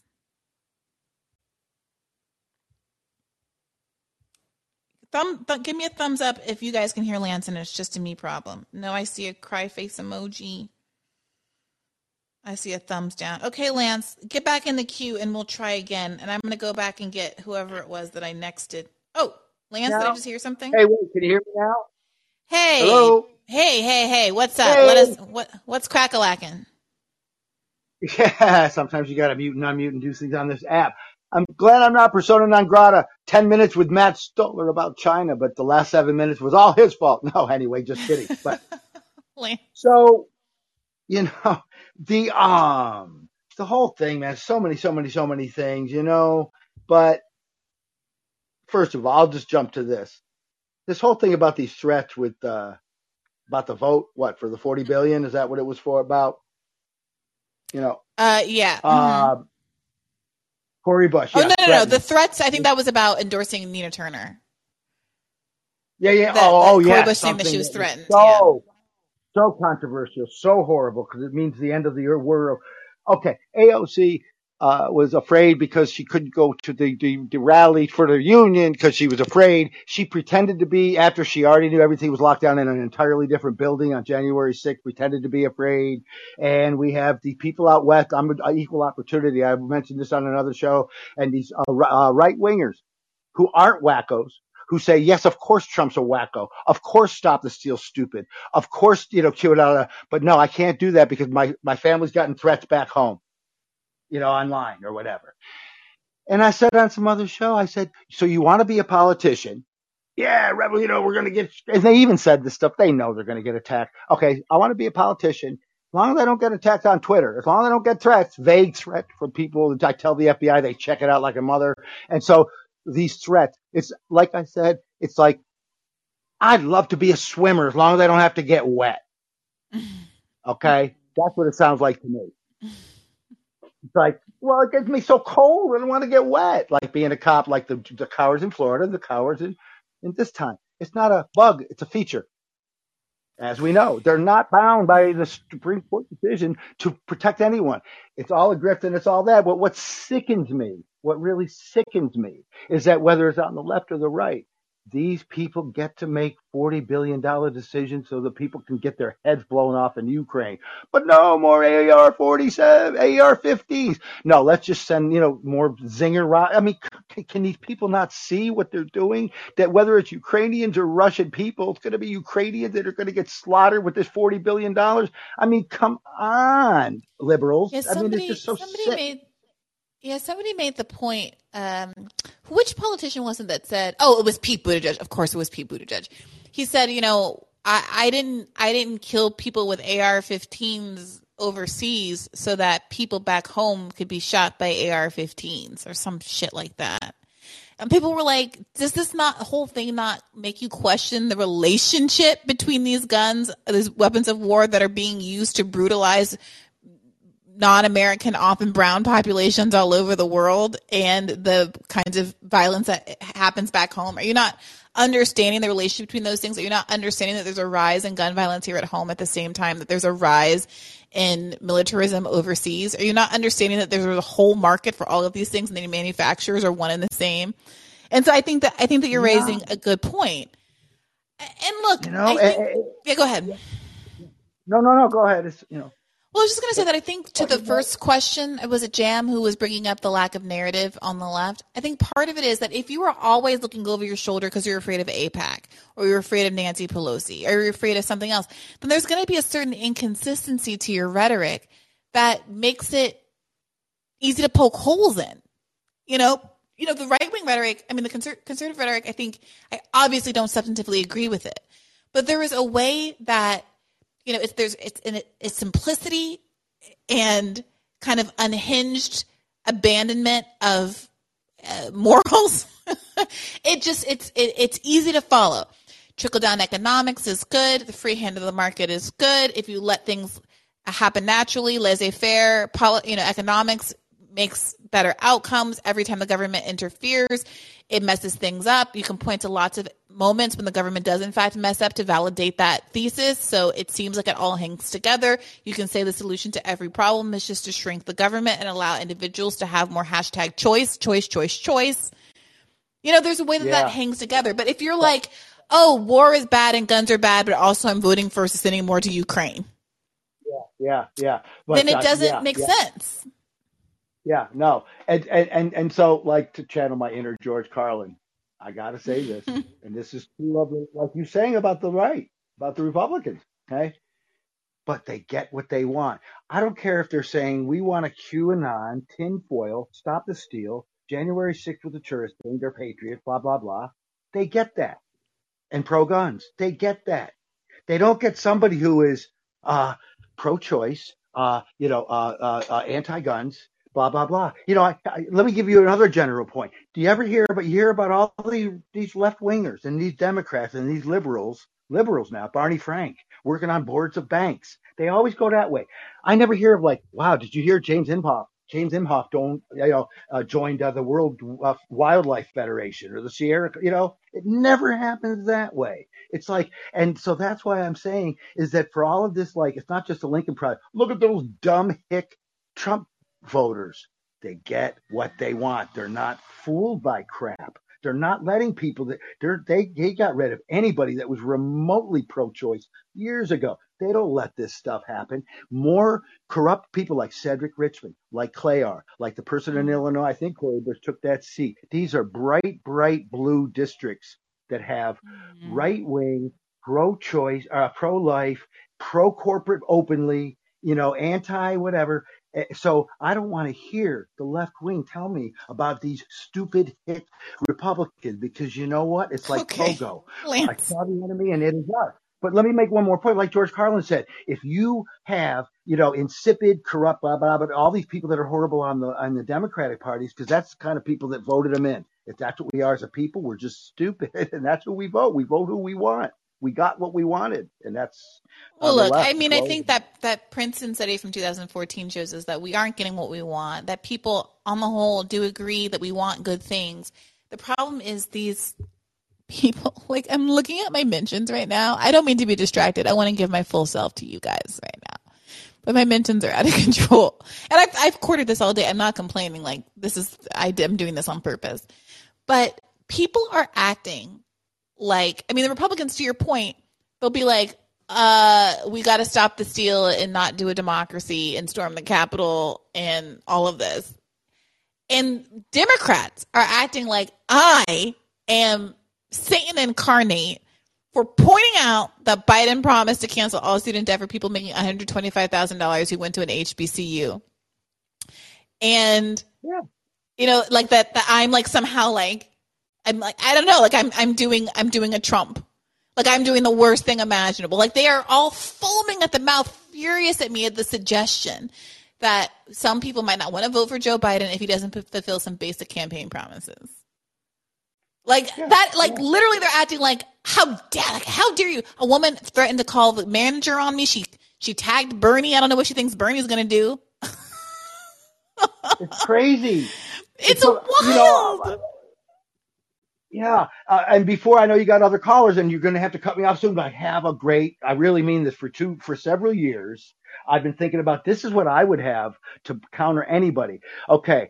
Uh, the uh, OECD, that's 40 countries. Got Chile, mm-hmm. Bolivia, or not, I think Bolivia, I'm not sure, maybe. Colombia, okay? It's got some second world countries. And just show the stats of where America is. American yeah. exceptionalism indeed. It's in the book I'm going to write. You could go literally book length of American exceptionalism, how much we suck at everything, and just show that to a Republican or a Democrat, a right winger or a left winger. So go ahead, Mr. GOP. Tell me how if you had full power like you've had before, and the Democrats same thing, or because you want to you know work together or not.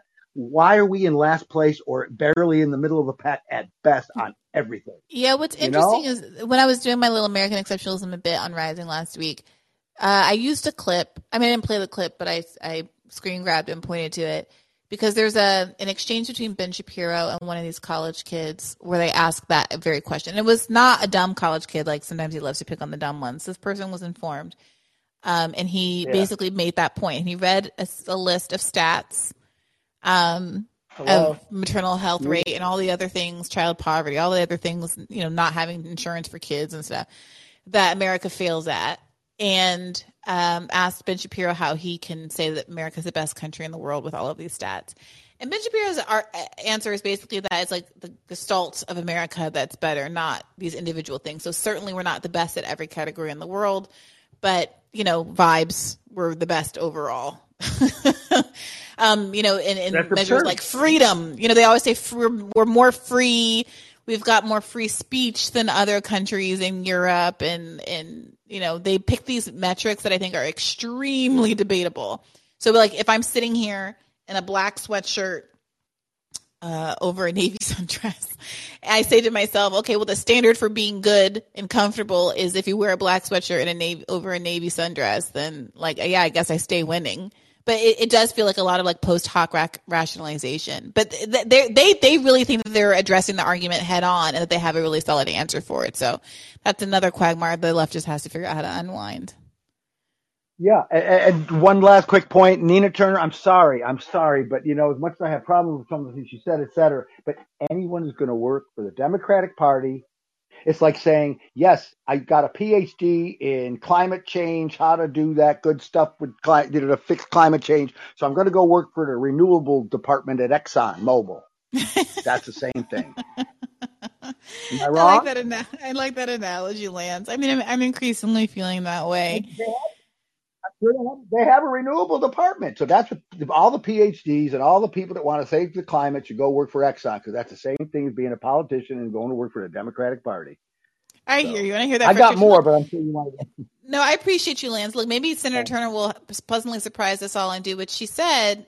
And I shouldn't say pleasantly surprises, but maybe she, you know, it will be a lovely outcome of this loss that she goes ahead and does what she hinted at in her um, concession speech, which yeah, is to go and burn it down outside of the electoral process. Not going to run for president as a third party, which she didn't even want to buck the system. Katie, Por- okay, one, please. I don't know what district, but I bet it's more mixed in terms of uh, demographics. I know it had rich people in it. Katie Porter ran as a progressive. She's got some like she wants to save salt and do some things for the rich people. She represents the richest district, bright red, for a long time in the country, and she ran as a progressive and won. Mm-hmm. So I don't mm-hmm. want to hear Katie Turner couldn't win running as a pure progressive in a in a district that was a lot less rich. Yeah, than but I, I don't. Porter. I don't think it was that she she was progressive. I think it's that there is this very well funded you know, the Democratic Party has figured out how to keep progressives from winning. And Katie Porter and all of those folks snuck in under the radar and that. Um, was did Katie come in in 2018 as well with everybody? Like I'm pretty sure. Oh yeah, I mean they just hadn't figured it out. Sorry. Yeah, she got defanged by Maxine Waters. Did Katie Porter because she was too good. Right, right. So I mean, she's she's stealing my thunder. So yeah, and no, you see, that, and but, you see still, Bakari no. Sellers, and you see Bakari Sellers raising one million dollars to defeat Rashida Tlaib. Like this is what's happening now. So I do think that it's a little bit of a timing issue but, but, that it. Wait, wait a minute. I, am not disagreeing with you on the whole. So you don't need to. You you don't need to. But look, look at Bernie 2016 Bernie 2020. That was Nina, and then the Nina the second time. She watered it down a bit about, nah, you know, maybe I shouldn't go too yeah, tough. and, we, and when we've talked about that on the show, and I'm not disputing any of that. I'm just pushing back to this very narrow point that Katie Porter could do it, so Nina Turner yeah. can too. I don't know that Katie Porter could have won today. That's all I'm saying. I'm not saying she couldn't have. I'm just saying that there's different circumstances today, and it's getting increasingly more difficult for progressives to win. But thank you for calling in, Lance. Well, thank you, thank you, thank you. All right, take care. All right, uh, Moetti, what's on your mind this evening? Can you unmute yourself, my friend? Hi, can you hear me? I can. What's on your mind this okay. evening? Oh, great. Um, I wanted to talk about this lab leak um, because it's one of the, uh, to me, is one of the most interesting topics uh, that I've ever um, experienced in, in politics. I, I, don't think that I ever would consider myself a conspiracy theorist uh, mm-hmm. on, on really any topics, but this is um, I think one of the things that bothers me about this issue is that it's first the implications of, of what it means if it's true. And I don't know if it's true or not, but if it is true, mm-hmm. I think that the implications, obviously, you, you know, if it's true, it's either it was either intentional or accidental, and we wouldn't know. But let's say that it's true and it was intentional. I think the implications are so profound that I don't know if we're even emotionally able to discuss that as a country.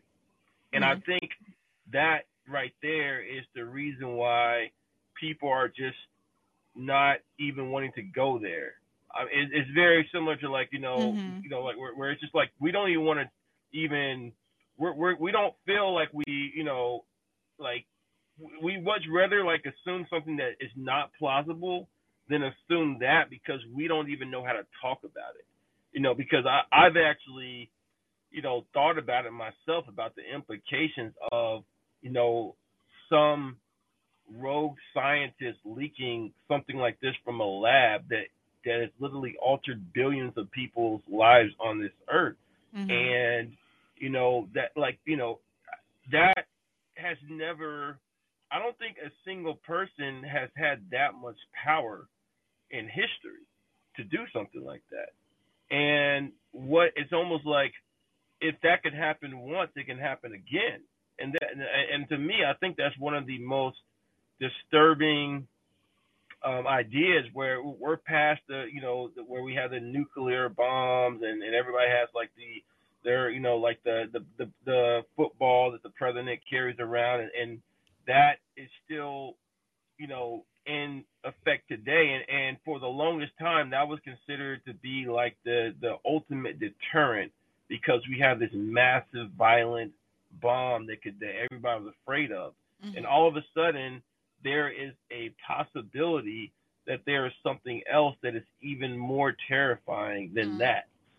Mm. And I don't really hear a lot of people talking about this. I feel like that is something that maybe we don't want to talk about, but I mean, because again, those implications to me fundamentally will reshape law itself. You know, it's no different than you know, if we're mm-hmm. going, you know, if we're in the bank and you know, and somebody comes in with a gun, and I'm about to deposit money that I think is lawfully mine, but when somebody has a gun in your face, it's like that money is no longer lawfully mine because they have control of violence that's greater than what I have at the moment. And I feel like that's what this lab leak is at a global scale. It's like that somebody has control of violence that is greater than what anybody can even conceive of. Mm. And that right there trumps the law. So I don't. Yeah, that's. A. Mm-hmm. that is a great working thesis for an article.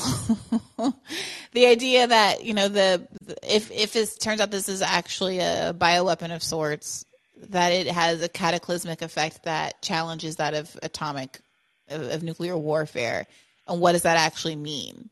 Like, what does it mean to be able to launch a nuclear bomb number of deaths upon the world and do it in a way that's so subtle that you don't actually know if it's the origins of it. You can't actually prove. I mean, part of mutually assured destruction is that like, okay, if Russia decides to nuke us, then we'll nuke Russia and everybody will know who is responsible. Ostensibly. There have been these weird accidents and stuff that have brought us to the brink of nuclear war, like what happened in Hawaii, but never mind all of that. But if it's a virus, then there's this level of plausible deniability, and it's like so fascinating. Like, what is actually going on? Is is it, is it the world where China, you know, let's say hypothetically, I'm just talking about my ass. I know this is real. This is not fake news. Don't listen to me. But, you know, in a world where China says, let's actually do this, but, you know, but let's do it in a way that it can't be tracked back to us. Is everybody happy because then we don't have to launch into a full scale nuclear war? And America's like, well, we don't want to really pin it on China because we're not really, really ready to fight back, you know, or whoever it was, if it is true that it was both a lab leak and not an accident. You know, somebody, somebody on the Patreon again, this is pure conjecture, pure conjecture. But someone on the Patreon was saying that the open secret in China is everyone talks about it as though it was 100% lab leak. Um, and, you know, that the, they knew the danger of the work and everything that was going on there. And that's part of why China has been so aggressive with its zero COVID policy is that they understand the you know, if this is a kind of a bioweapon that's going to be coming down the pike in the future, that you need to have a response to it that is a kind of a wartime response and be able to shut that down so that's not an avenue that people can take against your population. And that's, I mean, that's, it's, it's a, a lot of fascinating and terrifying stuff to think about. Absolutely. I mean, because notice that we will consider, oh, this came from an animal or it's a lab leak, but you never hear anyone saying that was this intentionally leaked? It's always a lab leak. Like it's almost like, oh, it's an accident. But maybe it wasn't an accident. It seemed very well timed to me to happen right before um, a major presidential election. And, you know, but that the hypothesis is not even considered. And that actually is so concerning to me because, you know, a lot of times when we're like trying to figure out all, connect all the dots, there's really about three possibilities. It's either came from some animal, it either came from a lab leak, or it was intentionally leaked. There's three possibilities, and we don't even consider that third one. So that right there is very concerning because I think there that kind of to me it points to there being a lot more that you know is uh I, I think there's a lot of fear. There, I think there's a lot more fear at the highest levels than they want to uh it's almost when your parents are like super afraid of something and they don't want to like tell you because they don't want to scare the kids. Mm. I feel like that's kind of what's happening mm. at the mm. government level, and it's kind of very surreal that we're actually living through this time where like they don't know how to process it, and so therefore, let's just you know not talk about it.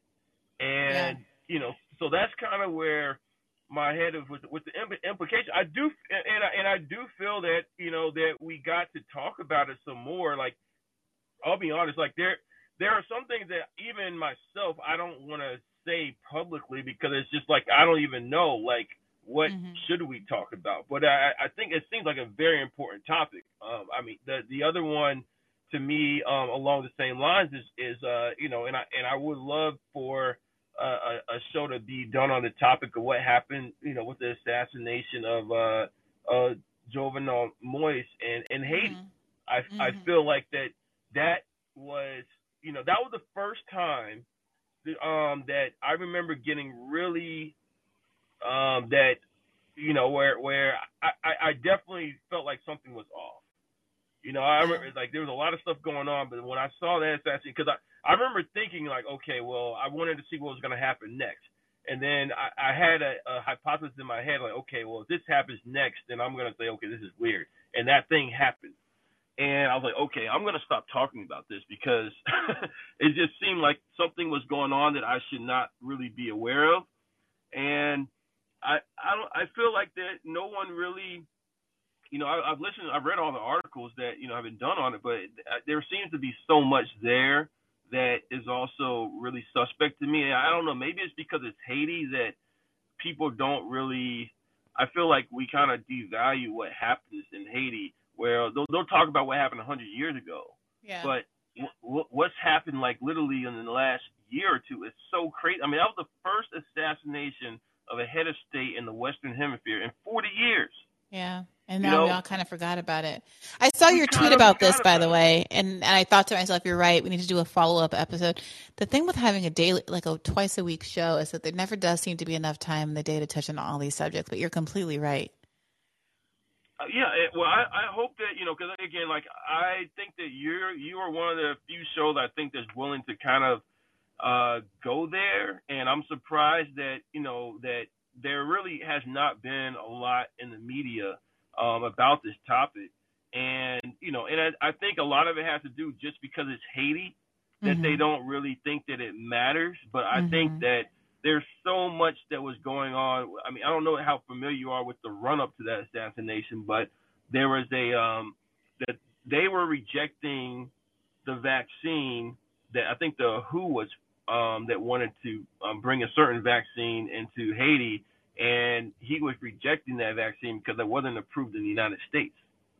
Mm. Oh no, I did not know about the vaccine angle of it you can go go look at the old New York Times articles. You you can literally track it like a timeline, and it's actually very uh, insane to me where they were rejecting the vaccine from WHO, and um because and they were saying because they wanted to have something that was like approved or something like so whatever they they they were not they did not want what they what um what was being given to them. Assassination happens, and literally two weeks later all of a sudden all these shipments are coming into Haiti, and you can see and you can just you know and there and just the whole thing just does not add up.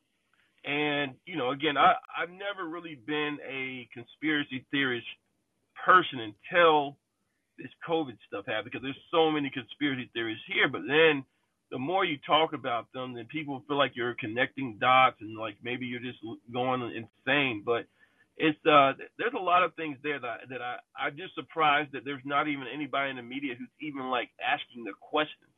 You know, and a uh the closest that I've seen was a uh was a Joe Rogan, right? But mm-hmm. I feel like that he goes off on so many other angles that you know, but I, I would, I actually feel like somebody like you is probably like I would, you know, it, for somebody like you, I would actually value your opinion on like on this topic a lot more than somebody like him. Even though I do like the way he kind of thinks, he's kind of independent thinker, but I feel like you kind of have a different angle that a lot of people don't have. So I, I would really be, uh, I, I really think that it would be something that you know I, I would gain value to kind of you know, hey, can you check, look at the dots and see if you're like reaching the same conclusions that I'm reaching, or am I just out here?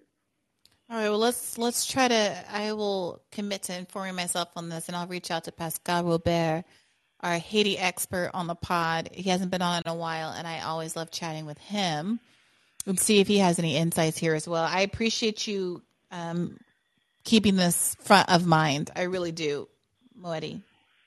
Okay. How do you, right, well, how do you pronounce your name, by the way? you actually got it right. I was surprised. Most people don't get it right. It's Zimbabwean, so it, it's Moeti. Uh, so Moetti. Nice. Yeah.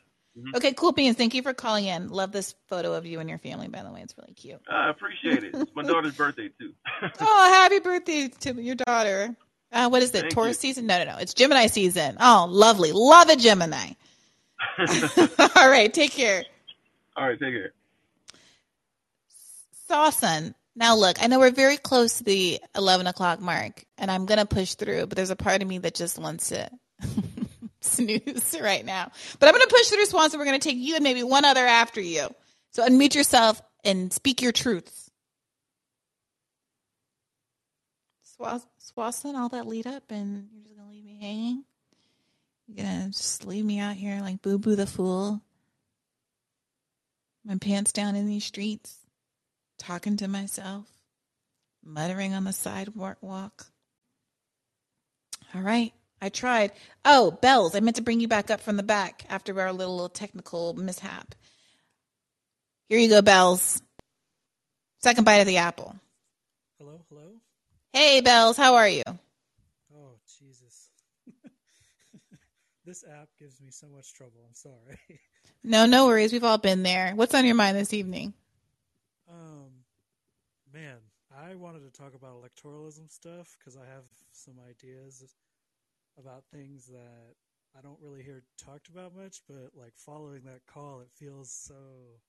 It feels like peanuts. Look, it's all it's all in the trail mix of the revolution. Do you know what I'm saying?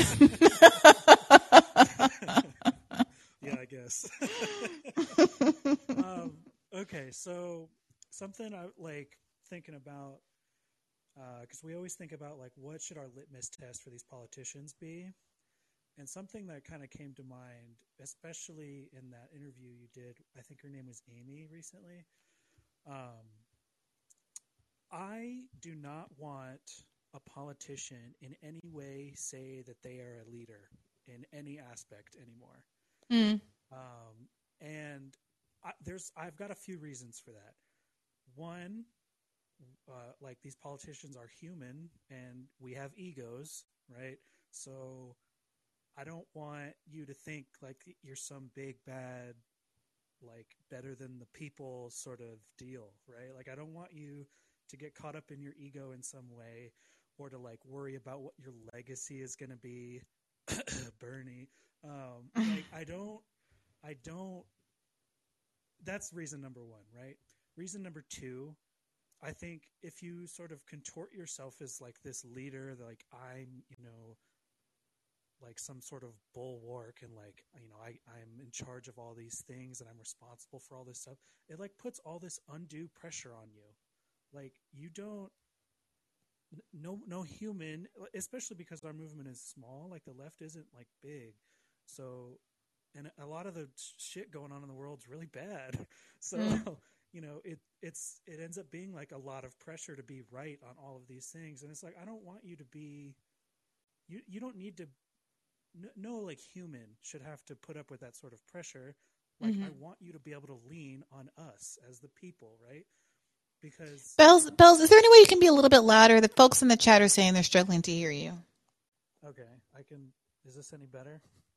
Sounds kind of the same to me. Are you like all? Are you up on the mic? Are you? I'm like right up on my phone. Okay, that's better. That was a little better. Okay, okay, okay. Um,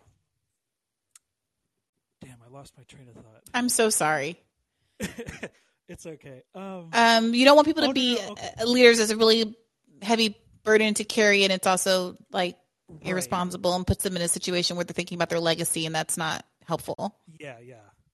Um yeah, so like right, yeah, I don't want I I want like a politician to be able to lean on the movement and the people, right? Because not not only are it would be a lot of pressure to, for you to think that like you're by yourself out there in Congress, but also because you're like you're not you're literally not a leader. Like as a politician, you need to think of yourself as a tool. You are the Mhm. tool for your constituents. And if they say, hey, I want you to do this, then you do that. That's your job. You do what the people tell you to do. So, um, yeah, I don't know. Any t- anytime I get like, I'm gonna be a leader and like, like charge forward and like t- take on all this responsibility, I that to me right away, big red flag. Like, Mm. like that.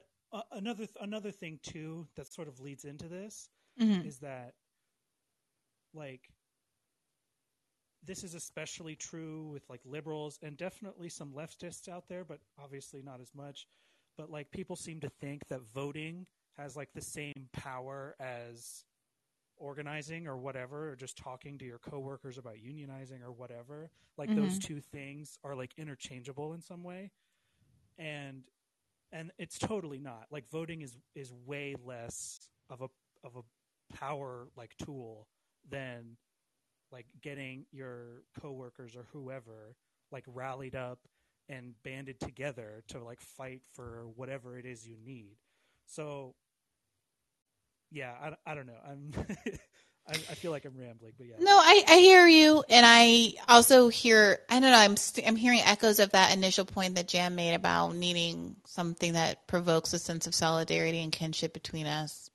Sometimes I'm very mixed on the internet. You know, I'm a, I'm a big fan of Twitter. I know that's an unpopular position, but I really have benefited personally a lot from its democratizing effects, and I still appreciate the ability to you know affect discourse in the broader journalism space because journalists are so obsessed and like overly online and all of that um but you know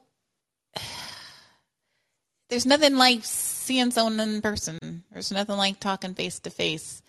And i think that the gap between some people and me when it comes to you know should you talk to conservatives and all of that it's when i have experiences with folks in real life like the last call and i was talking about well apparently that conversation got all like cut off because of audio quirks.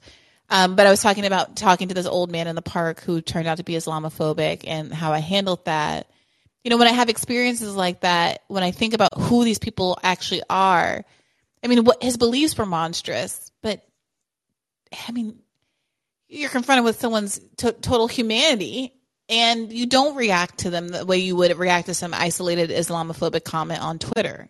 It's not as hard to dismiss when it's you know a human. You don't feel quite so much like oh well he's just discardable. You kind of i i at least feel like i kind of want to engage because I'd, I'd rather him just be convinced to change his mind because there's a lot of good stuff there in a human being you know yeah i It- definitely I, I yeah. think i have that same sort of like inclination that like i can change them you know oh my god, it's really what I'm doing. It's the it's the 36 year old single gal in me who's shaking my fist at the at the sky and coddling old men in the park, thinking I can change him. oh my god. Ah, Bells, you just read the shit out of me. I'm, I'm dragged.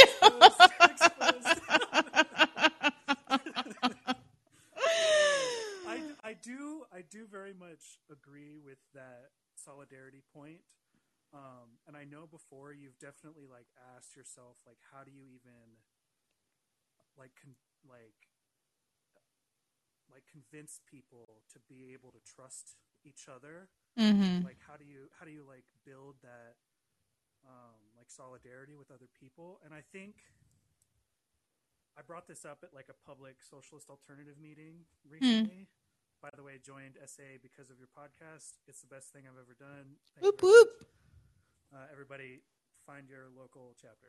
Anyway um but yeah i brought this up at a local meeting thing, and I think what it what it's what it takes is like showing that you're willing to do like whatever it takes to like throw down for your neighbor.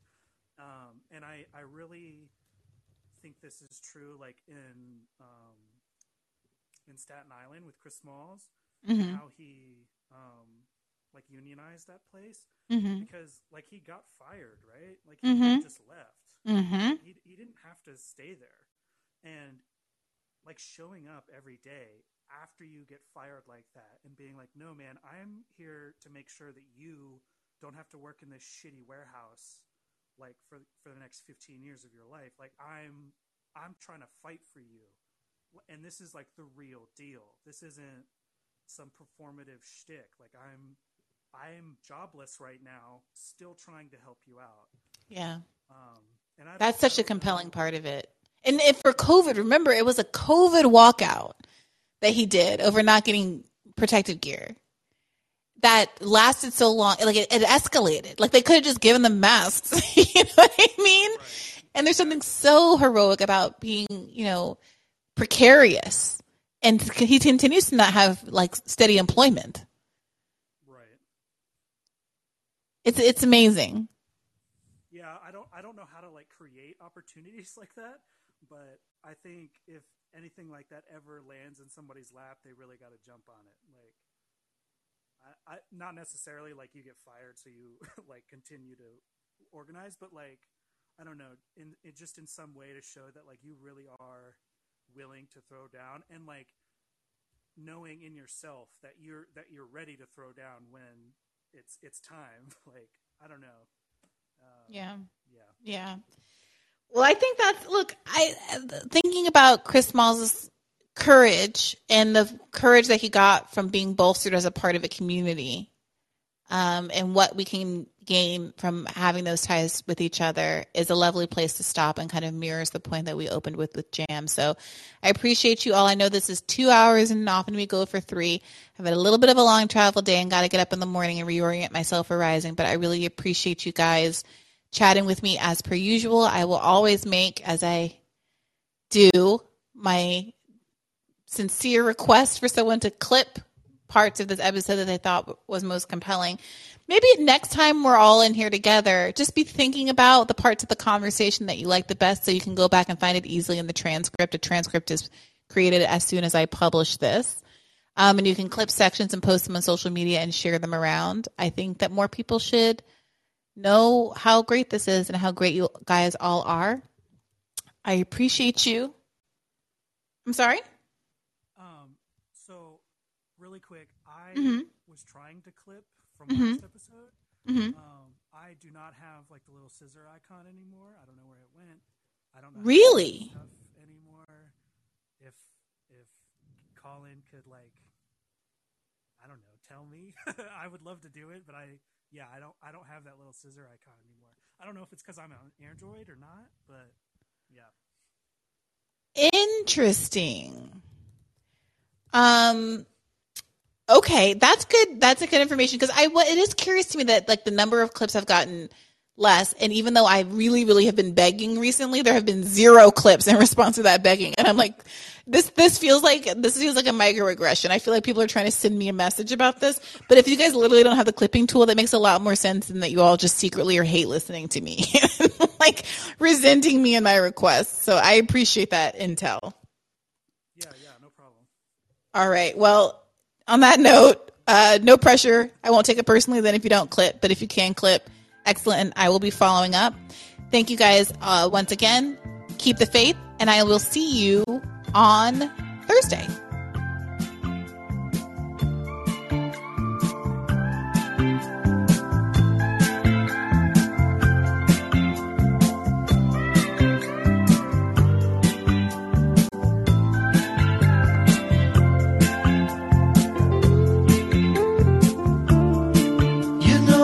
I've left the